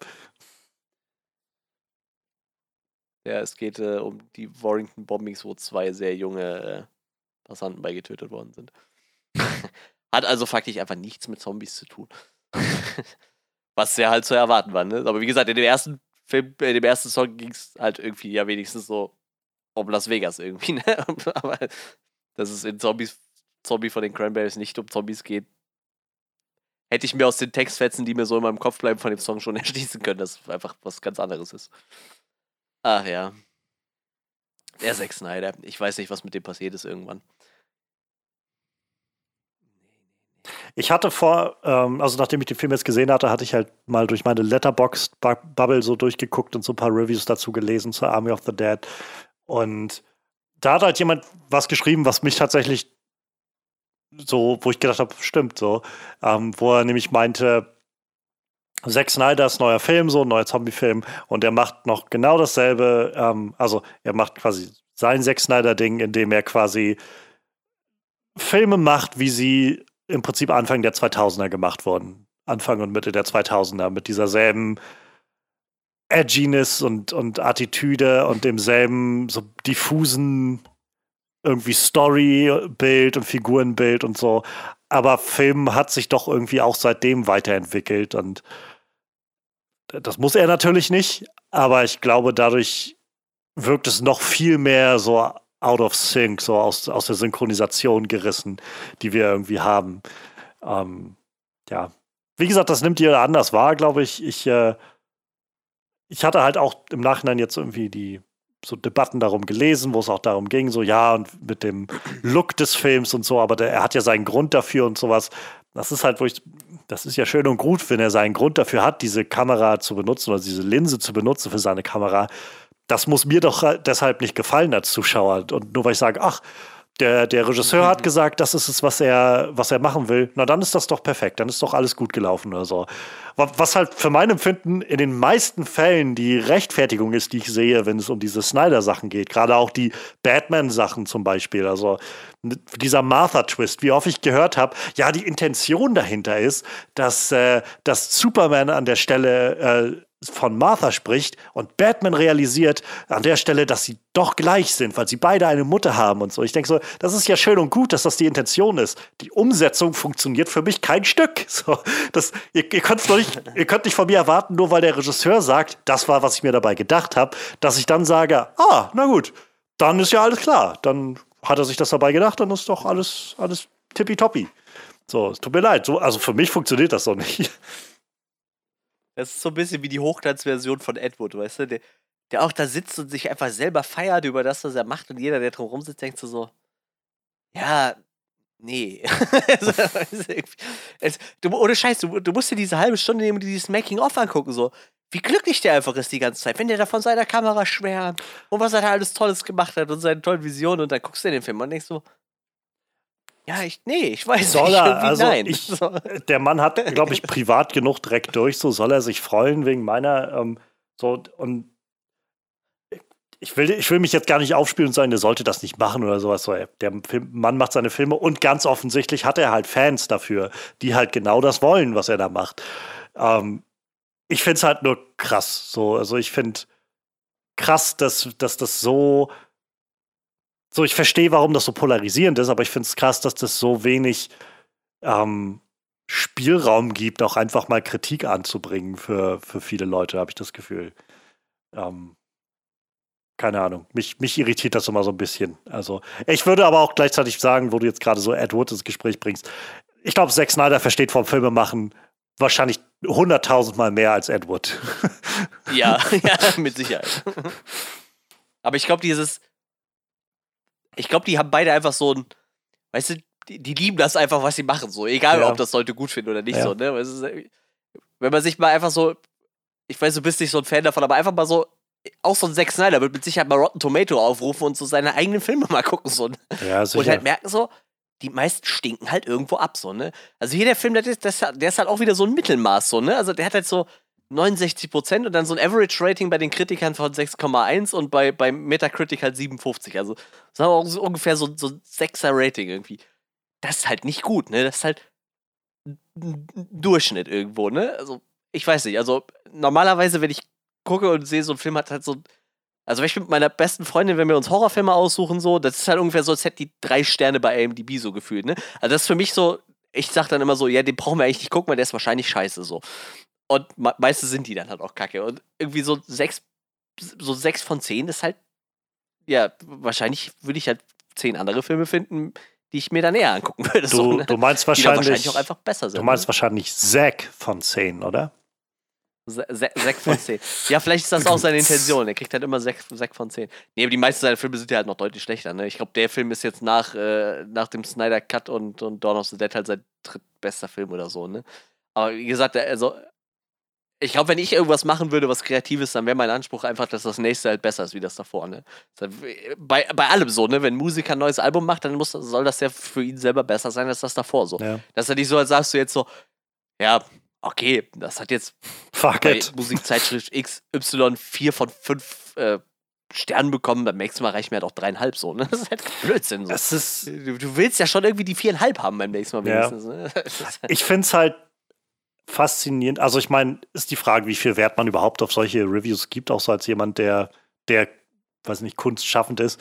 Aber ich, was, was ich halt ganz faszinierend finde, ist irgendwie, dass mich das, diese ganze Army of the Dead Sache hat mich sehr erinnert tatsächlich an, äh, an Bright, also an diese Story davon im Prinzip auch ein Regisseur, der für ähm, für DC gearbeitet hat und äh, einen Film gemacht hat, der irgendwie heiß erwartet wurde und dann sehr, also im besten Fall sehr gemischt aufgenommen wurde ähm, und danach gesagt hat, so ich mache jetzt als nächstes erstmal was für Netflix und mache da so einen Film, wo ich völlig freie Hand habe und meine eigene Vision umsetzen kann. Und dann ist halt Bright bei rumgekommen von David Ayer und in diesem Fall halt von Zack Snyder, der jetzt irgendwie seine DC-Karriere keine Ahnung, ob die beendet ist oder nicht, wer weiß das jetzt schon so genau, aber auf jeden Fall erstmal Abstand davon genommen hat und gesagt hat, ich gehe zu Netflix, um diesen Army of the Dead zu machen, den Film, den ich seit 15 Jahren im Kopf habe und umsetzen will. Und äh, habe jetzt völlig freie Hand, das umzusetzen. Und dann kommt halt sowas bei rum, wo ich halt das Gefühl habe beim Schauen, ja, vielleicht hätte da doch mal jemand drüber gucken sollen und irgendwie mit, mit dran beteiligt sein sollen und sagen sollen, weiß ich nicht, das Skript könnte man da und da noch mal ein bisschen aufpolieren und vielleicht guckst du, dass du tonal irgendwie ein bisschen was da oder da in irgendeine Richtung lenkst oder sowas. Ähm, aber nein, es ist halt so for better or worse, es ist seine Vision geworden. Ja, das, das ist es halt, ne? So ist halt die Frage, interessieren dich die Kritikerwertungen oder willst du einfach das machen, was dir in deinem Kopf rumspukt und dich nachher halt selbst, selbst dafür feiern, weil dir das, was du umsetzen wolltest, halt gut gelungen ist. Ne? Das ist halt die Frage. Aber ich weiß noch, dass ich damals bei Bright halt noch mehr enttäuscht war. Einfach, das war gerade so die Zeit, wo ich in dieses Shadowrun-Universum eingetaucht bin, ne? Weil es einfach genau das ist, was Bright eigentlich hätte sein können, so, ne? Einfach so eine Zukunftsvision, wo auf einmal Magie herrscht in unserer Welt, es Orks gibt und Elfen und so. Also genau das. Und sogar der Chefredakteur von Shadowrun, von dem äh, Rollenspiel, hat gesagt, ihr hättet doch einfach uns fragen können, wir hätten euch helfen können. Wir haben so ein Universum gebaut und es funktioniert so, die Leute lieben das. Weißt du so, und genau das habe ich von dem Film damals erwartet. Und ich weiß, der hat mich halt richtig enttäuscht, weil ich da wesentlich höhere Erwartungen hatte. So, ne? Und der Film war aber auch gefühlt noch einen deutlichen Ticken schlechter so, aber ähm, ja, wie gesagt, bei Army of the Dead, da bin ich halt mit einem ganz anderen Mindset rangegangen. So, ne? Ich meine, ich habe halt echt genug sch- durchschnittliche Zombie-Filme gesehen, ne? wo ich dann immer noch im Nachhinein denke, so, okay, die werde ich mir nicht nochmal angucken, aber so, das war jetzt für anderthalb Stunden ganz okay. Ne? Deshalb war da jetzt das Mindset ein anderes. Ne? Bei Bright war ich halt richtig enttäuscht damals. Aber ja, wie gesagt, bei Army of the Dead, ich habe halt immer noch so ein bisschen was rausziehen können, wenigstens. Ne? Aber gerade wenn man halt noch so Dawn of the Dead im Kopf hat, so, hast du halt schon wieder ganz andere Erwartungen. Aber als ich dann echt gelesen habe, so die Story von Dawn of the Dead ist eigentlich von James Gunn und Zack Snyder wurde dann halt nachträglich einfach nur als Regisseur verpflichtet dafür. Da ich mir dann gedacht, gut, das war's halt wahrscheinlich. Und dann hat er wahrscheinlich gedacht, boah, beim nächsten Mal, jetzt haben wir da so einen coolen Zombie-Film gemacht, jetzt will ich aber meinen eigenen machen. So. Und dann kam er wahrscheinlich mit dem Flick hier um die Ecke so. Und ja, ist halt, ja. Also ich schreibe weder nach einem Prequel noch nach einer Animationsserie noch nach einem Sequel. Obwohl ich tatsächlich ein bisschen dran interessiert bin, ob Matthias Schweighöfer irgendwie eine Produktion machen kann, wo halt ein Hollywood-Budget hintersteckt. So, weil, sind wir mal ehrlich, ich glaube, das ist sein erster Hollywood-Streifen, ne? Ich, ich glaube, Matthias Schweighöfer hat sonst immer nur so in diesen typischen deutschen Romantik-Comedy-Filmen mitgespielt. Irgendwie habe ich so das Gefühl. Und äh, wie gesagt, äh, den dann direkt aufs, auf, auf sowas loszulassen. Ich weiß ja nicht. Ich meine, der Film wird wahrscheinlich jetzt nicht das Riesenbudget haben wie, äh, wie Army of the Dead, aber ich meine, der wird jetzt wahrscheinlich schon mit einer äh, großen deutschen Produktion mithalten können. Behaupte ich jetzt einfach mal, weil Netflix halt einfach überall gefühlt viel zu viel Geld reinbuttert, weil es einfach da ist, das Geld. Und auch, ich weiß nicht, auch wieder so Junkie XL wird da halt auch wieder die Musik machen, so. Also der arbeitet ja schon mit irgendwie namhaften Leuten für, für diesen Army of Thieves zusammen. Also ich glaube, allein aus dem Fakt, dass ich einfach sehen will, ob Matthias Schweighöfer das verkackt oder ob seinen Job gut macht, würde ich, würd ich mir den wahrscheinlich angucken. Aber nicht, weil ich danach geschrien habe, mir ein äh, Prequel zu Army of the Dead anzugucken. So. Dafür hat es mich dann noch nicht gecatcht. Ja. Hat noch einer was? Möchte noch einer was hinzufügen? meiner Seite. Nee, ich glaube, dass das Wichtige ist eigentlich alles gesagt. Ich wollte gerade sagen, du hast mit deinem Anfangsrand wahrscheinlich schon das meiste abgehakt von dem, was dir auf der Seele gebrannt hat. Ach ja. Und hast, glaube ich, auch schon gut zusammengefasst, was die anderen so denken. Aber nur, dass wir halt irgendwie mit meiner Mindset reingegangen sind, wahrscheinlich, und dann ein bisschen mehr von dem gekriegt haben, was wir halt auch sowieso schon mögen. Ja, dann würde ich sagen, ähm, können wir uns ja langsam unserem Abschlussresümee widmen. Ähm, möchte von euch einer anfangen? Hat einer das Bedürfnis? Ich, ja, sonst fange ich an und dann, dann könnt ja. ihr das Ganze irgendwie nochmal nach oben reißen. Ähm, ich, ich hatte keine konkreten Erwartungen an Army of the Dead, aber schon einfach eine darauf, dass ich irgendwie unterhaltende zwei Stunden bekomme von dem, was der Trailer mir gegeben hat.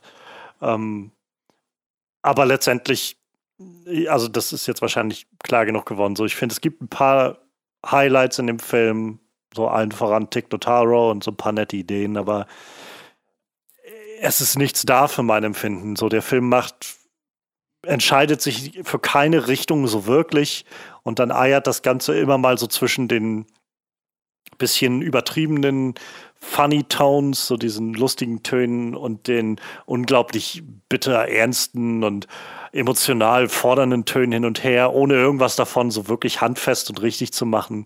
Und äh, dazwischen kommt nichts weiter auf an Spannung oder sowas. Und äh, ab einem gewissen Punkt frage ich mich dann beim Gucken einfach, warum gucke ich das jetzt überhaupt? Was soll mir das jetzt gerade geben? Und am Ende komme ich da auf nicht viel. So, der Film hat nicht viel, was er mir tatsächlich am Ende mitgeben kann, wenn ich ehrlich bin. Ähm, ich, ich fand das einfach, ich habe es am Anfang gesagt und das ist es auch, womit ich eigentlich das nur abschließen kann. So, ich finde, das ist eine große Tüte nichts, dieser Film. Es ist so zweieinhalb Stunden, in denen nichts Relevantes, also für mich beim Schauen irgendwie Relevantes passiert. Und äh, das ist sehr, sehr schade bei so viel Geld und bei so viel eigentlich auch Talent, was irgendwo da mit drin steckt, sei es jetzt vor oder hinter der Kamera. Ähm, und was dieser Look soll, meine Güte. Also ja, ich bin am Ende bei dreieinhalb von zehn. Ich finde, das ist kein guter Film. Okay.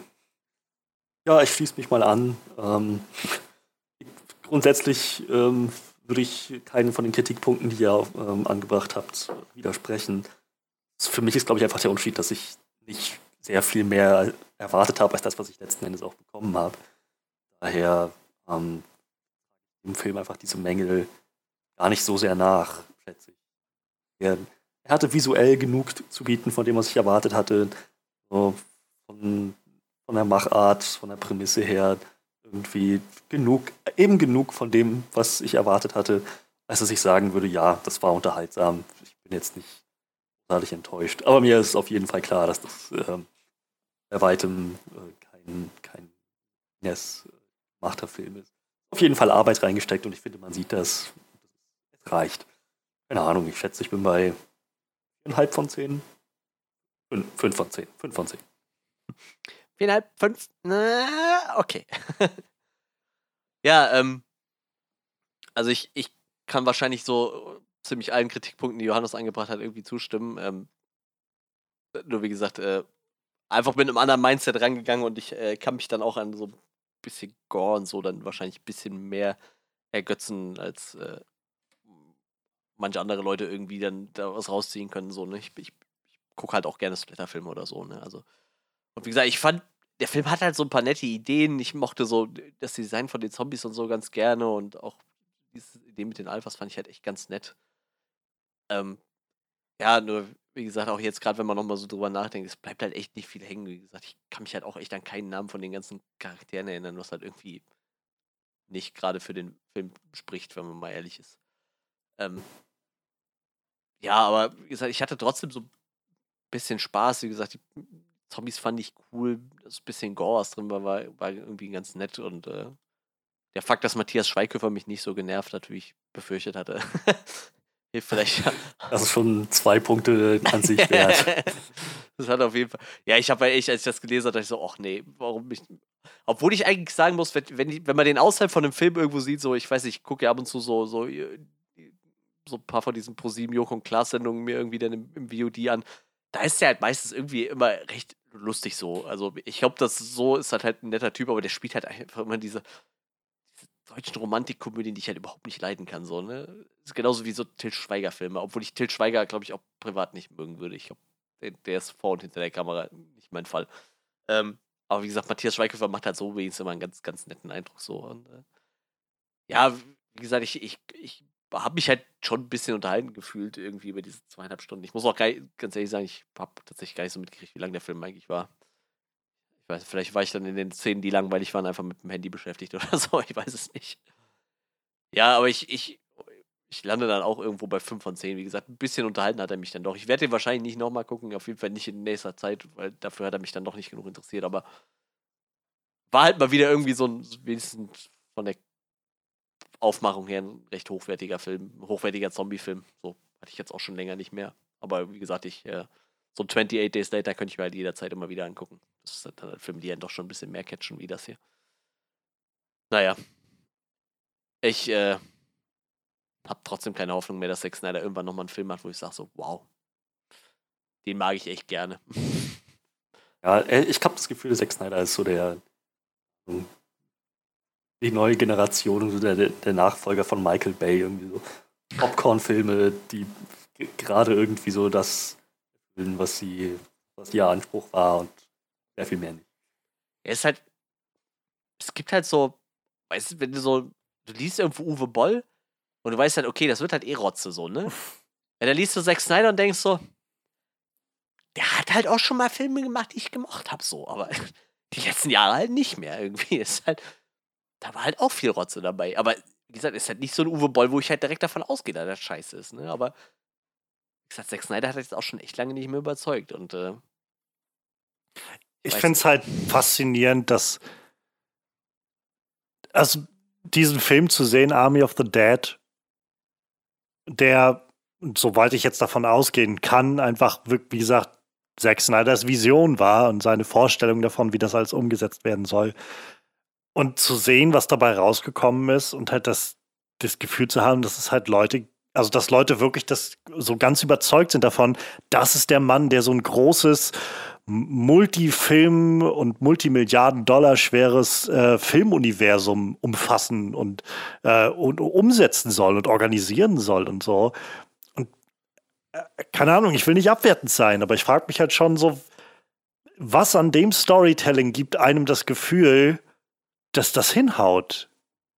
Also, das war schon bei den, bei den letzten sechs Snyder-Filmen mein Problem, dass das halt das Storytelling einfach, die Figuren nie wirklich hingehauen haben. Es ist alles so Ansätze von Ideen da, die dann wieder über Bord geworfen werden für so einen coolen Shot oder sowas. Und so für mich hat Army of the Dead das jetzt nur noch mal so tatsächlich ziemlich unterstrichen, wo ich halt schon gedacht habe, ja, ich lass, ich bin gespannt auf den Film, der einfach nur so ein bisschen stupide und stumpf ist, aber unterhaltsam wenigstens. Und dann sehe ich halt, dass seine Vision einfach von nur darauf basiert, dass du halt die ganze Zeit Zugeständnisse machen sollst dem Film gegenüber und sagen sollst, ja gut, das ignoriere ich jetzt mal. Ja gut, komm, das, da drücke ich mal ein Auge zu. Jetzt wird es ja bald interessant, so ungefähr. Bloß das Storytelling ist nicht interessant genug, um irgendwas kommen zu lassen. Und dann, wie gesagt, ich, ich bin einfach echt verwundert immer noch, dass, also, und ich meine das gar nicht in so einer Art von, was seid ihr alle verrückt oder so. Ich meine einfach nur, ich, ich kann es einfach nicht nachvollziehen. So, es gibt viele Positionen, die ich irgendwie, wo ich so sagen kann, ja, ist jetzt nicht meine Meinung, aber ich kann es verstehen. Das ist einfach sowas, aber ich glaube, Zack Snyder wird mir einfach ewig ein Rätsel bleiben, warum Leute so darauf abfahren, auf mhm. die Filme, die er macht und äh, die Art und Weise. Und das dann halt immer gleich als so ein, so ein Meisterwerk emporheben. So, das, das, das glaube ich, verschließt sich mir einfach. Ähm, und Army of the Dead hat mir das, glaube ich, nur noch mal sehr vor Augen geführt, dass ich das wahrscheinlich einfach nie verstehen werde. Ich sag mal, es gibt halt immer so, so Leute, die so irgendwas abfeiern, wo man sich denkt, warum? Aber bei dem ist ja echt so ein richtig harter Personenkult hinterher, ne? Was, was jetzt, weil ich den Namen eben in meinen Raum geschmissen habe, so ein Uwe Boll wird ja niemals so einen Status erreichen, ne? Wie so ein Zack Snyder. Zack Snyder hat ja wirklich so, so eine Snyder-Army hinter sich stehen, die den halt richtig hart abfeiern, ja. so. Und wie gesagt, also, ich, der macht halt, der hat halt gerade in den Anfangszeiten viel so visuell sehr krasse Filme gemacht, aber das ist halt ewig her und wurde halt einfach immer schlimmer gefühlt so. Und das Einzige, wofür ich den halt echt so ein bisschen abfeiere, ist so, der feiert sich halt einfach selber total krass und du merkst halt so, wie, wie, wie, viel, wie engagiert er an die Sache rangeht. So, ne? Das finde find ich schon so ein bisschen honorierbar, aber wenn da halt nachher irgendwas rauskommt, was mir halt nicht gefällt, dann ja, dann soll er halt machen, so, ne? Aber ich, vielleicht sollte halt einfach mal anstatt zu sagen, so, ey, ich mache jetzt irgendwas und dann müssen wir das ausbauen, bis zum geht nicht mehr, einfach mal sagen, so, ich mache jetzt einen Film, erzähle eine Story und entweder das funktioniert oder funktioniert nicht, aber ohne direkt schon so, boah, wenn das funktioniert, dann machen wir da noch eine Animationsserie, noch ein Prequel, noch zwei Sequels in Planung. Und weißt du, so, so, genauso wie halt mit dem DC-Universe halt so, ne? So, ja, der will dann überall seine Finger mit dem Spiel haben, so. Dann mach doch lieber so einen Sucker Punch. Den fanden alle Kritiker scheiße. Ja, dann ist das halt so. Aber dann ist halt ein Film, so, da hat er nicht schon irgendwie rumgetönt, so, ja, ich mache halt noch vier Teile so, obwohl ich ihm das auch zugetraut hätte, und wahrscheinlich gemacht hätte, wenn, wenn sie ihn gelassen hätten. Aber es ist halt, man kann halt auch einfach mal eine Story erzählen. So. Es ist halt, also ich glaube, das ist tatsächlich die Attitüde dahinter, ist so auf der einen Seite, äh, weiß ich nicht, finde ich diesen Enthusiasmus durchaus bewundernswert. Ähm, auf der anderen Seite habe ich aber auch das Gefühl, also schwingt für mein Empfinden immer eine ganz gehörige Portion Arroganz mit da drin, die ich einfach unglaublich unattraktiv finde. Also weiß ich nicht, zu so jemanden, der sich selbst so unglaublich hochhält, finde ich immer schon ein bisschen, also auch so offensiv, sag ich mal, so hochhält, finde ich schon immer so ein bisschen fragwürdig. Und dazu kommt halt sowas wie alles, was sich jetzt abgespielt hat mit den ganzen DC-Sachen. Ähm, so dieses, diese Art und Weise, wie er jetzt dann auch irgendwie ausholt und dagegen, gerade vor zwei, drei Wochen war das oder so, wo er dagegen geschossen hat und irgendwie meinte, ja, Warner hat einfach in den, hat mir, hat ganz häufig so ein sehr aggressives dagegen äh, mir gegeben oder sowas. So, der, der Mann weiß doch ganz, also muss doch ganz genau wissen, was er damit macht. Nämlich, weil er so eine Armee von, von Snyder-Fans hinter sich hat, die seinen Namen groß da draufstecken auf Release the Snyder Cut und Restore the Snyderverse. Und in, der, in dessen Namen nicht davor zurückschrecken, diese ganzen Gamergate-Taktiken wieder aus dem Keller zu kramen und wieder anzufangen, Leute zu harassen und so Drohmails und so weiter rumzuschicken. Und so, das, das ist halt, das hat halt nichts mit Fansein zu tun, für mein Empfinden. So, das ist halt einfach nur noch krasses Bullying, so Online-Harassment. Und der Mann hat sich daraus vollkommen zurückgezogen in den letzten Jahren, während das alles stattgefunden ist. Und dann gab es jetzt vor ein paar, kurz bevor der Snyder Cut, glaube ich, rauskam oder kurz danach oder so, war er eingeladen und war in irgendeinem so Livestream von irgendeiner äh, sehr aktiven Gruppe aus dieser Snyder, äh, ja, Snyder-Bubble da und hatte dann da sowas gesagt wie, ja, ähm, also er lehnt das ab, so diesen, so, so lauter Hate und er, er will auch quasi nicht von denen äh, in irgendeiner Art und Weise so vereinnahmt werden oder äh, in deren Namen irgendwas tun oder sowas, sondern er hat mit denen nichts zu tun, weil ne, geht ja um, dass man nett zueinander ist oder so. Und das ist halt da gab es auch so, oh, er spricht sich dagegen aus. Und das ist halt, wo ich denke, ja, das ist ja schön und gut, dass er jetzt mal was sagt, aber es ist für mein Empfinden so ein bisschen too little too late, so dass dann erst zu sagen, nachdem diese Armee von, äh, von Schreihälsen und, und Haut drauf Leuten irgendwie durchgeboxt hat, dass du deinen Film nochmal neu machen darfst. So, das dann zu sagen. Und dann zwei Wochen später ist er wieder dabei, dass er äh, trotzdem einfach lostwittert von wegen, ja, und Warner war einfach nur aggressiv zu mir die ganze Zeit oder so. Es tut mir leid, also ich will nicht sagen, dass da alles gut läuft hinter den Kulissen, bei weitem nicht. Diese ganze Joss Whedon-Sache hat gezeigt, dass da eine ganze Menge auch schief geht.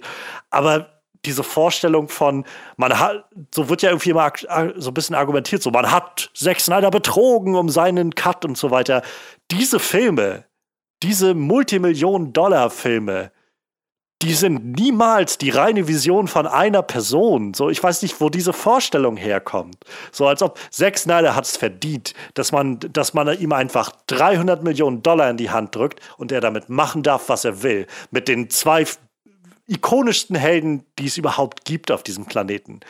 Und äh, wenn ein Studio dann kommt und sagt, eigentlich gehören die Figuren uns und wir würden auch gerne ein Wörtchen mitreden, was damit gemacht wird, dann ist das halt, dann ist das äh, Sakrileg, das kann man nicht machen. So.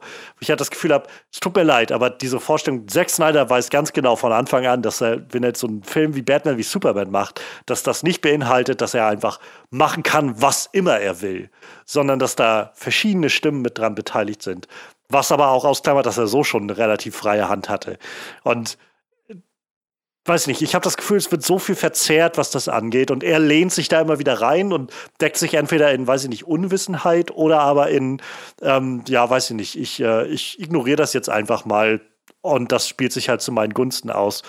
Das ist es halt, wo ich das Gefühl habe, ich, ich, ich weiß nicht, ob ich dem Mann das dann so, ob ich dem Mann so wirklich wohlgesonnen irgendwie, äh, wohlgesonnen klingt irgendwie blöd, aber wo ich skeptisch dem Mann gegenüber bin. So ist, glaube ich, besser formuliert. So. Es ist halt äh, lustig, dass, äh, dass ähm, ähm, ähm, ähm, was soll ich sagen? Scheiße. Ähm, dass immer die Leute, deren Filme am beschissensten bewertet worden sind, die sind, die am lautesten geschrien haben, dass Warner ihn ja die ganze Zeit reinquatschen würde, ne? Weil bei Suicide Squad genau dasselbe so.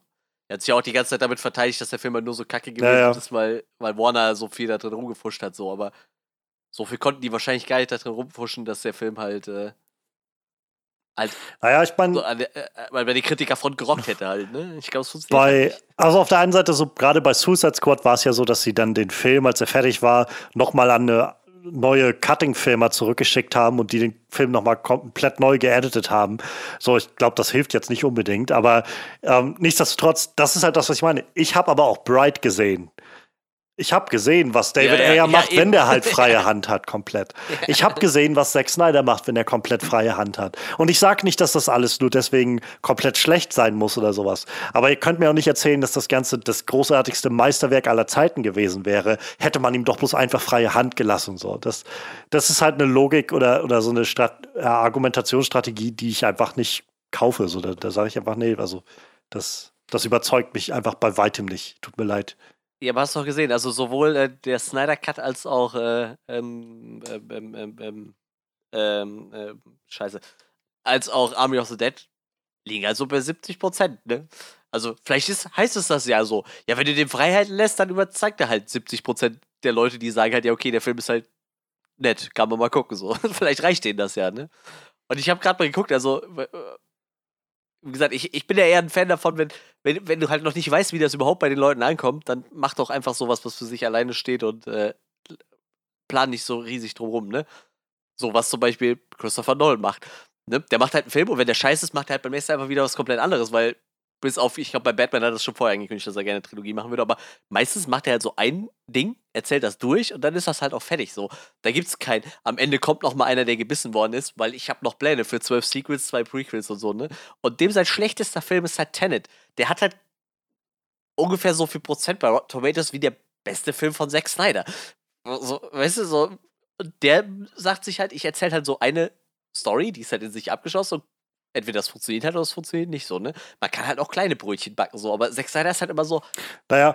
Der muss halt alles so aufpumpen irgendwie, ne? Und kleine Brötchen. Ihr könnt halt auch einfach mal gucken, ob es ankommt. Ne? Kleine Brötchen ist, ist halt insofern witzig, weil genau das ist ja, also paradoxerweise genau das, was Christopher Nolan nicht macht, sondern die sind ja also wir haben über Tenet gesprochen, ich bin jetzt kein großer Fan von Tenet, aber unglaublich ambitioniert und innovativ ist der Film auf jeden Fall.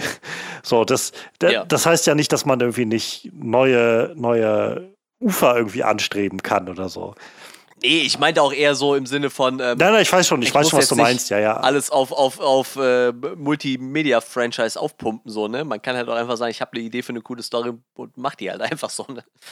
Weil ich weiß halt nicht, ob Zack Snyder das noch kann, so, weil ich glaube, der hat halt einfach deutlich größ immer deutlich größere Visionen, als, äh, äh, als er dann wahrscheinlich im Nachhinein umsetzen kann. Ne? Wie gesagt, äh, im DC. Und das ist aber genau das. So. Wie oft ich das gehört habe dieses Jahr. Er hätte, er, lasst ihn seine Geschichte zu Ende erzählen oder sowas.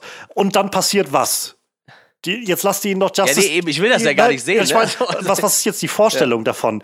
Dass die, die Fans ja, sagen davon, ja, nee, lasst ihn einfach zu Ende erzählen.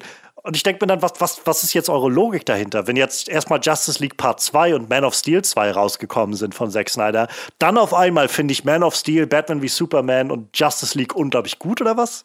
Ist das die Vorstellung? Das ist doch immer, diese Filme, wenn du die alleine guckst, sind die nicht sehr ansprechend für viele Leute. Aber wenn man die guckt mit dem Blick darauf, dass in quasi in Laufzeit zwölf Stunden später ein anderer Film kommt, dann auf einmal sind die voll, voll Meisterwerke so ungefähr das ist halt, wo ich denke, was, ist die Logik? Äh, akzeptiert doch, also was ist daran so schwer zu akzeptieren, dass er eben diese Art und Weise, wie Zack Snyder Filme inszeniert, eben nicht für alle Leute sehr ansprechend ist und eben nicht für alle Leute immer gleich ein Meisterwerk darstellt. Und das nicht, weil diese Leute alle von Marvel bezahlt wurden oder was auch immer ihr für Theorien hat. Oder du. Ja, oder, oder so, ja, einfach, einfach zurückgeblieben sind oder einfach den, den, äh, den Macher haten wollen oder sowas, sondern einfach, weil seine Art, Filme zu machen, nicht unbedingt engaging, nicht wirklich involvierend ist für viele Leute. So, das ist ja, ist, das nimmt dir ja nicht weg, dass du das magst, aber das wäre doch auch gut, wenn du irgendwie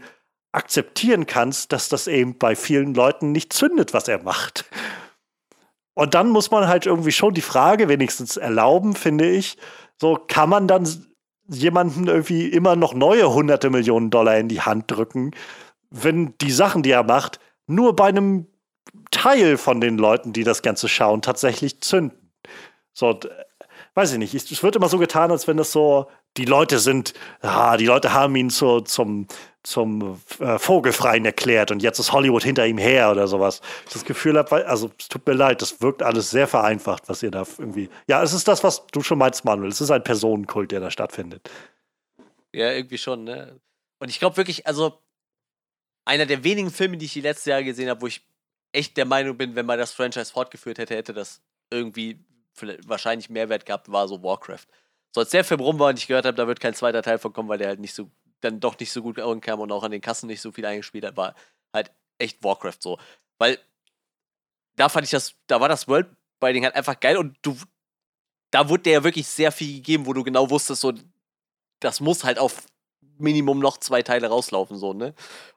Und nicht dieses, wir lassen uns die Option offen, einen zweiten Teil zu drehen, so, ne? Wie, wie das halt so und gäbe ist. Das macht ja nicht nur Zack Snyder so mit seinem, äh, ja, zum Schluss taucht noch mal einer auf, der gebissen wurde, so, ne? Ja, das gibt's klar. ja total oft, dass du sagst so, am Ende kommt noch mal irgendeine Szene, wo du weißt, okay, das führt auf irgendwas raus.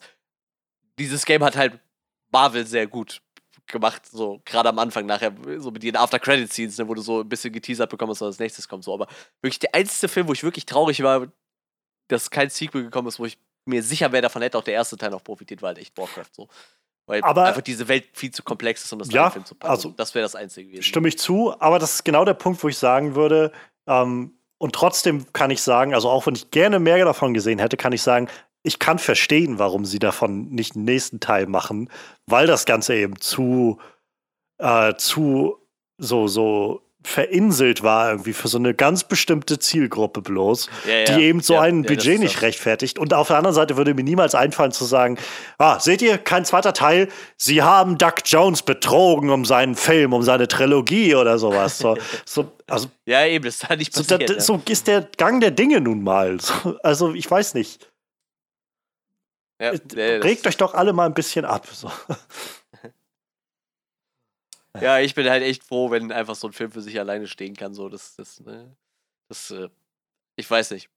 Also ist mir eigentlich meistens so am liebsten. Wenn, wenn, ich, wenn ich einen Film gucken kann und da, da redet keiner drüber, gibt es vielleicht noch ein Sequel. So, der Film steht einfach für sich alleine da und dann ist das schön.